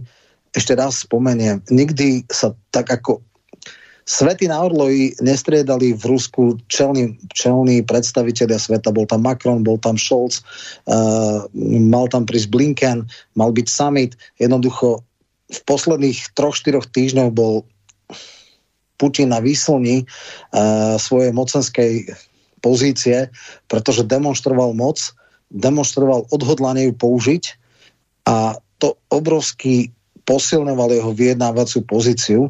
Teraz, ak Západ, ak jeho protivníci totálne nestratia tvár, čo si nemyslím, že budú chcieť, tak podľa mňa jeho manévrovacia schopnosť brutálne znížila a už to pôjde len pozícia síly a zákopová vojna. Spálil si mosty. No, se musí, to je pravda, ale otázka je, že mu Západ e, jako ten orloj před ním e, fungoval, ale nikdo mu nic nenabídnul. To, a hrozilo tam e, střet na Donbase a ten by byl stejně přišel, Romane. Tam, e, tam nebylo vyhnutí, podle mě. Počkej, já jsem presvedčen o tom, že keby dal na líniu, která byla osem alebo deväť rokov neporušená, která už byla status quo, ak by sa zastavil na tej línii, tak stret by nebol. To, to je ako, môžeme, môžeme si e, o tom hovoriť, že keby to chceli, tak to urobia oveľa skôr za úplne iných okolností. Ale aký idiot by išiel proti, keď, keď e, relatívne slabé a iba logisticky a neviem ako podporované jednotky tých donbaských a luhanských povstalcov si nedovolili akože nejakou rýchlou akciou zmiesť, ako, ako si to dovolil Saakašvili v Adžarsku, tak v čase, kedy tam prišla stopäťdesiat tisícová armáda, by to neurobili určite. Druhá vec je, keby tú líniu, ktorá bola zafixovaná už osem rokov prekročil, tak tam, aby nestratili tvár, museli samozrejme akože klás odpor, ale som na sto percent presvedčený, že nezasiahli by teraz proti týmto republikám, ak by ostali na línii, ktorá bola teda už dávno tam Kramatorsk, všetky tie, tie, tie, tie mesta, ktoré vlastne deväť rokov boli. Ne, ne, určite až taký blázon by Zelenský nebol. Romane, tady se prostě neshodneme. Já si myslím, že ukrajinská armáda byla připravená vyrazit a že, že by to prostě byla udělala.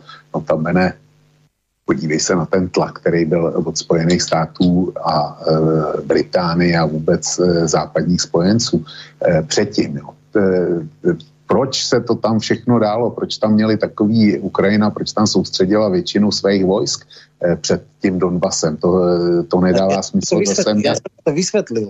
Vys- preto, lebo Putin uznal Donbasku a Luhanskú republiku podľa ich ústav, ktoré oni prijali. A ich ústavy definovali územnú rozlohu na území bývalých rajónov, respektíve tých krajov. To znamená, nie je tretina území, ktorá bola de facto, ale na území, ktoré boli administratívne pred rokom trinásť. A samozrejme, asi sa rátalo s tým, že je možnosť, ja si myslím, že najmenej ľudí rátalo s tým, že bude masívna ofenzíva na štyroch alebo piatich frontoch alebo líniách, ale rátalo sa pravdepodobne s tým, minimálne v čase, kedy sa podpísalo to uznanie, že bude chcieť zaujať aspoň teda tie administratívne hranice, z ktorých dvoch tretín boli pod ukrajinskou kontrolou. Ale určite by si nepálili teraz prsty s tým, čo už deväť rokov nemali pod kontrolou. Toto je... Romane, je mi líto, připřaháš koně před vůz. Protože nejdřív, nejdřív se soustředila většina ukrajinské armády před Donbasem. A ta je tam, ta je tam už e, byla před Vánoc. Dis, diskloko, počkej, byla tam, byla dislokovaná tam v tomhle množství už před Vánocema. Šli tam, e, prostě střílelo se denně, střílelo se ve velky. Teprve potom došlo k uznání republik a teprve potom došlo, až druhý den došlo k Putinovo vyjádření, že teda ty hranice Doněcký a Luhanský oblasti, čili šlo to, šlo to v tomhle. A já jsem byl, já jsem sám tady říkal, minulý týden v hodině vlka, že pokud někdo je, je, nestratil zdravý rozum na západě a v Kyjevě, tak válka na Donbase skončila, že už se střílet nebude. A ono to, ona to nebyla pravda. Podívej se na výstupy O B S E, podívej se na nezávislý weby, který to shodujou, eh, který to sledujou. Tam eh, docházelo, docházelo ty incidenty, ty rostly, neříkám, že geometrickou řadou, ale rostly den ze dne. Přestože, přestože eh, ty Donbaské republiky už byly uznaný, přestože následně teda Putin prohlásil, že my uznáváme jejich hranice tak, jak je mají v ústavě. Což si myslím, že, že byla poslední hrozba, aby si někdo uvědomil, co bude následovat. No a e, druhý den zase těch incidentů dělostřeleckých přibylo. Čili takhle to šlo. Ne tak, jak ty říkáš, ale takhle to šlo. Inak keď sme túto reláciu začínali, alebo tak niekde tam v tých úvodných častiach si hovoril Vočko o tom, že nakoniec sa bude musieť Rusko nejako s tým svetom alebo s tým západom dohodnúť, že to sa to by bolo nemožné proste takto fungovať. No, teraz vyšla práve správa opäť na agentúre, že vzťahy medzi Moskvou a západom sa blížia k bodu, z ktorého nie je návratu. Pre rozsiahle ekonomické sankcie, ktoré zaviedli voči Rusku viaceré krajiny, vyhlásila to hovorkyňa Ruského ministerstva zahraničných vecí pani Zacharovová. Dostali sme sa do bodu, za ktorým už neexistuje žiadna cesta späť. No, já, já, mám, já mám strach, e, přesně, přesně z tohohle mám strach, že, že to takhle může skončit. Já jsem e, včera odkazoval na výstřely v Sarajevu, e, Gavrilo Princip, tam taky nikdo nepředpokládal, že z toho, co z toho bude za polízanici. E, čili jestli prostě svět e, nedostane, nedostane rozum a jestli nezačnou rychle, rychle jednání, tak nikdo neví, co se, co se může stát. A potom ty, který dneska vyhlašují ty svalnatý sankce a říkají, že musí potrestat Rusko, jak daleko chtějí zajít? Jo? Jak daleko chtějí, chtějí pro Boha zajít? To, to je, máme jenom jeden svět, nemáme, nemáme žádnej další planetu B, kam by jsme se odstěhovali a, a řekli, ty blázny tady necháme, necháme pomlátit. aj, aj, aj cepu máte medzi sebou. Jasné, len ako to teraz spravíš? Keď už sme to hovorili v tejto relácii miliónkrát aj pri iných súvislostiach, že keď dávaš kategorické vyhlásenia jednoznačné, práve, no. potom je to, no. to sa potom nedá urobiť, lebo samozrejme každý nemôže, nikto nemôže cúvnuť, lebo stratí tvár. A to je nepredstaviteľné, že, že stratiť tvár je nepredstaviteľné. Tak ako to teraz ja, riešiš? Ja tu vidím, ja tu vidím isté riešenie, alebo teda viem to asi rozkľúčovať následovne. Rusko rezignovalo na nejaké normálne vzťahy s Európou, ale pokusí sa prepolovať a preorientovať na Čínu, Indiu, Tretí svet, BRICS a podobne. Nakoniec Čína možno v tomto vidí obrovský potenciál na to posiliť svoje akože druhé centrum moci. Ona je dneska technologicky a ekonomicky oveľa silnejšia ako Rusko. Rusko má obrovské zase nerastné bohatstvo a jednoducho my sme tu mali predsa do roku deväťdesiat východný blok, západný blok. Obchodná výmena bola marginálna. Boli to samostatné, samofungujúce, alebo akože také vysoké ekonomické a politické celky, alebo také veľké, že boli plus minus samostatné, hej, že naozaj dali, vystačili si sami so sebou, hej. Na niektoré vyššie technológie boli skrátka embarga, ale fungovalo to. No a Rusko je príliš veľké a Čína a India a štáty BRICSu, e, nevidím, že by Brazília alebo e, India dávali sankcie. Ako no tak dobre, tak jednoducho euroazijský vektor bude ten jasný, jednoznačný. Rusko rezignuje, vykašle sa na to, iste, že európsky trh je lukratívnejší, je tam vyššia kúpna schopnosť, sú schopní platiť e, vyššie ceny za energonosiče. Čína je ťažký, e, teda našklbanie, tá ne, bude, aj si bude uvedomovať svoje strategické postavenie, takže bude možno oveľa efektívnejšia v tlačení na cenu za, za tieto energonosiče. Budú nové tieto, ale toto je taká tá, že najmierumilovnejšia alternatíva, dobré, vzťahy sú spálené, ale teda však Európa a Spojené štáty nie sú jediný, jediné centre moci. Naopak, oni upadajú, ich pomer na há dé pé svetovom stále klesá práve v neprospech krajín BRICS. No tak možno, že toto ešte zdynamizuje vývoj. Uh, takže toto je taká možno troška optimistická vec. Nehovoriac o tom, že Čína v sekunde, ako sa začalo hovoriť o tých ťažkých sankciách, povedala, že že ona teda sa k niečomu takému rozhodne nemieni pridávať a naopak, toto nepovedala, ale medzi riadkami to bolo napísané, vidí to ako svoju veľkú príležitosť. No, Čína je jednoznačným vítězem, vítězem týhle, týhle války, jo, to, a toho konfliktu Západu s Ruskem. Čína je, je vítězem. Spojený státy si myslí, že vyhráli oni. To je Spojený státy v tomhle prohrát nemohli, ale Čína zvítězila, zvítězila prostě daleko víc, protože jestli se Rusko přimkne k Číně, tak se Rusko do, dostane do pozice satelitu Číny.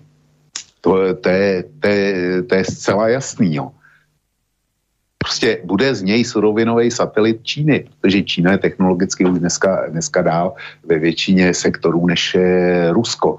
A Rusko bude muset dodávat, dodávat zdroje, ale jestli Západ si myslí, že přimknutí, že dvojblok Rusko, Čína je, je pro něj výhra, je to, je to prohra pro Rusko. Rusko je poražený v každém případě tady, tady v tom konfliktu, ať to dopadne jak chce. A jestli si Západ myslí, že prohra Ruska je jeho výhrou, tak je to obrovský omyl. Pokud, pokud se Rusko stane surovinovým přívěskem Číny, tak Západ prohrá. Protože Čína, ty říká, že pro Rusko je Evropa lukrativnější trh, protože tam jsou lepší ceny. To se, to se teprve uvidí, jestli ten trh ztratí.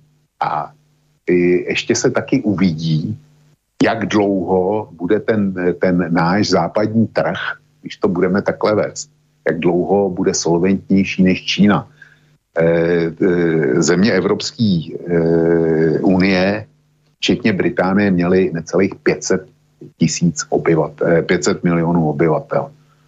To je fakt dobrý trh. Ale Čín, Číňanů je třikrát tolik a, a bohatství Číny čím dál tím víc roste. To znamená, když máš jako ty Číňani můžou být třikrát chudší než průměrný, průměrný Evropani. Ale pokud jich je třikrát tolik, tak koupě schopnost toho trhu se, se vyrovná tomu evropskému. A evropský trh bude klesat a čínský bude růst. Ne, to, je, to je jeden z výsledků, z výsledků toho, co právě zažíváme. No, dobre, poďme ďalej. Páni, len jedna vec. Všimli ste si, že pán prezident ú es á Joe Biden pri začiatku špeciálnej operácie ruských vojsk, ktorá ohrozuje celý svet dvadsiateho štvrtého druhého od ceca päť hodín ráno stredoeurópskeho času, spal a spal. Redaktor er té vé es vo Washingtone totiž o ôsmej a potom o desiatej informoval o tom, že kvôli časovému posunu bolo vydané iba také akési všeobecné vyhlásenie administratívy. No tak dobre, toto môžeme asi preskočiť, čak spal starý pán, alebo nespal. Uh, nech pán Michalko povie, ako malo Rusko reagovať. No tak to si už vlastne hovoril, že ako malo reagovať podľa teba. A ja aj poslucháč bol na linke, prepáčte, zdvihol som vám. Za, nevšimol som si to, tak zavolajte, prosím vás, ešte raz zdvihnem vám, než zatiaľ prečítam mail. Ešte jedna otázka. Na, no, dobre, už tu máme poslucháča, tak poďme ho zdvihnúť. Dobrý večer. Haló. Nech sa nepočujeme. Haló. Haló, počujeme sa? Košic? No, aha, už sa počujeme. Jasne. Ja len chvíľočku. Uh, jednak upresnenie, počúval som vás celý čas, aj včera, aj dnes. Uh, to je ako na upresnenie. A pokiaľ ide o to, no naozaj, uh, časť vecí uh, povedal už uh, v tom zmysle, že Michalko zamieňa e, príčinu a následok, že zapriaha kos pred kone, pretože naozaj to vojenské sústredenie tam bolo dávno predtým, než Rusi uznali tie republiky. A tak, ako to usporadúva logicky pán Michalko, to je vyslovene ako dezinformácia. A ďalšia dezinformácia, ako naozaj ja mám z pána Michalka taký pocit, on sa vydáva za nestranného, ale v podstate to, čo robí, je v istom zmysle tak trošku ako už na hranici tej vojnovej propagandy, ktorú sám on odsudzuje. V tom zmysle, kde honestuje e, Rusko a Putina a všetko. A jeden konkrétny údaj, ktorý sa dá ľahko dokázať, a je, máte to v tej nahrávke toho záznamu, tej relácie, pán Michalko povedal, že to už je vlastne jedno, či sú tie hypersonické rakety na Ukrajine, alebo v Polsku, alebo v Rumunsku. Tak pozrel som sa na Google Maps, e, zobrazenie zemegule, približná mierka, e, z Ukrajiny do Moskvy vzdušnou čiarou približne päťsto kilometrov, z Poľska asi dvojnásobok, minimálne tisíc kilometrov, z Rumunska ešte viac, povedzme tisícsto, hrubý odhad, Bulhárska asi tisíc tristo. Takže e, naozaj, ako ja to neviem inak sformulovať, ale presne to, čo povedal pán, pán Vlk, že, že ja, ja mám pocit, že pán Michalko si doslova špíni do úst dnes. A ešte, a ešte jednu vec. Nevzdávajte to s tou cenzúrou. E, prejdeme, prejdite na Telegram, vysielajte zo zahraničných serverov, prejdeme na vé pé en siete a budeme vás počúvať. Viete čo, takto, ja vám teraz inak mimochodom, že to schválili práve poslanci, je toto, po, no, ďakujeme za telefón, k tomuto sa ešte vyjadrím a potom nechám Romana zareagovať. E, mňa by práve toto zaujímalo, lebo napríklad my, my, my vieme vysielať aj bez stránky. Ja vám závesím na Facebook, kým ho nezrušia, alebo niekam inde, linky. A vy keď si ich prekopírujete a pustíte si ich povedzme vo Winampe, tak vám vysielanie pôjde. My nepotrebujeme nutne stránku na to, aby sme vysielali. Ale mňa by zaujímalo, že keď vlastne oni nás dajú, v podstate takúto sankciu nám dajú, že nám zrušia našu doménu a nebudeme mať stránku, tak to by mňa zaujímalo, tieto hlavy, čo to vymysleli, to teda znamená čo? Že ste ma dali, že ste dali na mňa teda nejakú sankciu, ktorú ja keď poruším a budem vysielať bez stránky, tak som sa dopustil niečoho, že mi sem potom pošlete kukláčo, alebo, alebo ako je to celé vymyslené. Vieš, že to je zaujímavé pre mňa, že čo to vlastne znamená vo výsledku. Ja stránku nebudem mať, ale vysielať môžem, alebo nesmiem vysielať, lebo budete políciu sem posielať, že čo bude, ako to chcete, ako, ako to máte vymyslené toto.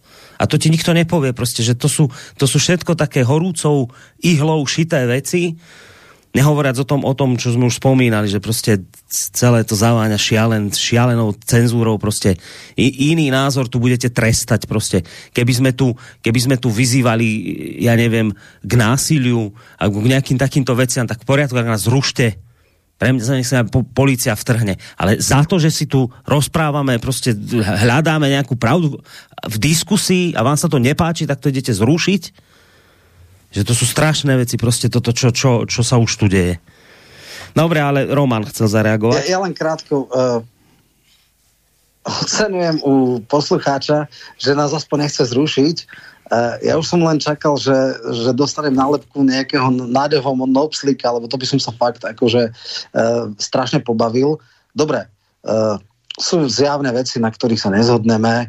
Uh, ja som povedal svoje argumenty, uh, ja som bol vždycky proruský, ja som si vážil Putina, ale nie som nekritický obdivovateľ a jednoducho hľadám svoju pravdu na základe argumentov. Uh, je fajn, že dokážeme aj polemizovať, aj mať iné názory. Uh, áno, poslucháč mi dáva aj nejaké prívlastky, ja to v pohode znesiem, ale dúfam, že sa nikdy nedostane do štádia ako títo slniečkari alebo strážcovia iných správnych, že by ma chcel zakazovať. Takže aspoň, aspoň toto uh, a v podstate môžeme ísť ďalej, však uh, no. Aj o to diskusia, že sa nemusíme o všetkom uh, no. zhodnúť. Niekedy bolo nám vyčítané, že máme s Volkom na veľa vecí takmer identický názor, tak je fajn, že niekedy aj nie. A, ale hlavne, že si to vyargumentujeme, neurážame sa, nedáme si nálepky a jednoducho jeden dá jednu sadu argumentov, druhý druhú a posluchači si vyberú. No, dve veci. Jedna aktuálna, že Moskva a Kiev rokujú o mieste a čase rozhovorov, uvádza hovorca ukrajinského prezidenta. Podľa neho je Ukrajina otvorená jednaniu o kľude zbraní. Čiže asi sa to posunulo už tým smerom, čo si hovoril Roman, že že teda pokoj zbraniam asi na oboch stranách a takto by to teda mohlo byť. Takto by to mohli Ukrajinci asi prijať. V tom prípade ale teda predpokladám, že tá podmienka, že ukrajinská armáda preruší akékoľvek vojenské operácie, teda nie je niká podmienka, alebo potom, že súčasťou tej dohody je počas rokovania nejaké prímerie na oboch stranách, lebo hmm. inak si to neviem predstaviť. Čiže tento dovetok by som ešte potreboval. Hej, ak by bola jedna aj druhá vec, tak je to fajn, ja to veľmi vítam. Mm-hmm. Ako treba radšej rokovať, treba si povedať onaj, všetko ostatné je horšie. Dobre, e, technická vec, máme dvadsaťtri šesť. E, pomaly štvrt na dvanásť, to už je dávno čas, o ktorom, v ktorom už Vlčko tu väčšinou nebýva. Tých mailov tu ešte je. Možno, že aj na ten útorok by sme si s nimi vystačili, tak ja neviem, že, že či to nejdeme teda už odpískať. Volka, ako to vidíš? Lebo no, o Romana ani to tak nejde, ale o teba teraz. Já bych byl pro, protože e, mám svý limity e, a k, tom, k těm obvyklým limitům, který vy dva znáte, tak e, přichází ještě jeden, že já opravdu od rána jedu a já už mám hlavu jak pátrací balón. Eh, od rána sedím nad ukrajinskou krizí, nad, eh, nad internetem, lítám na dvaceti oknech a eh, překládám a, a tak dál a já začínám mít dost. Mm-hmm. Fyzicky, čili já bych to viděl takhle a dobre, další tak program je na tobě. Dobre, dobre, tak necháme to tak, tieto maily, ktoré ostali, prípadne sa môžeme skúsiť dohodnúť na tom útorku, aj keď to je, dnes hovoriť o útorku je, to je proste vec, ktorá je tak, že možno už zajtra sa nebudeme počuť. Takže zatiaľ to vyzerá tak, že v útorok, ak sa nič neudeje, tak dobre, tak sa môžeme asi rozlúčiť. Ja len aby som chápal, v rovnakej zostave, či už to s Vlčkom dojde. No tak asi v rovnakej, lebo predpokladám, že tam budú aj na teba ešte maily, vieš. Dobre, dobre, a teda čas je o ktorej? To, to my to tak mávame, že v útorok o deviatej ráno. Dobre, o deviatej ráno. No, no. Ale, nezvyk, ale dobre. Ale zatiaľ sa, za, vieš čo, zatiaľ sa nepláš. Ja si myslím, že nemusíš mať obavu žiadnu, ten čas jasná, jasná. sa dobre. Zatiaľ nemusí plašiť. No. Dobre, tak jasná. Na dnes všetko zo strany Romana Michelka, Vlka, obom ďakujem veľmi pekne a lúčim sa s vami, vážení poslucháči. Do počutia. Ahojte, chlapci. Dovidenia, do počutia.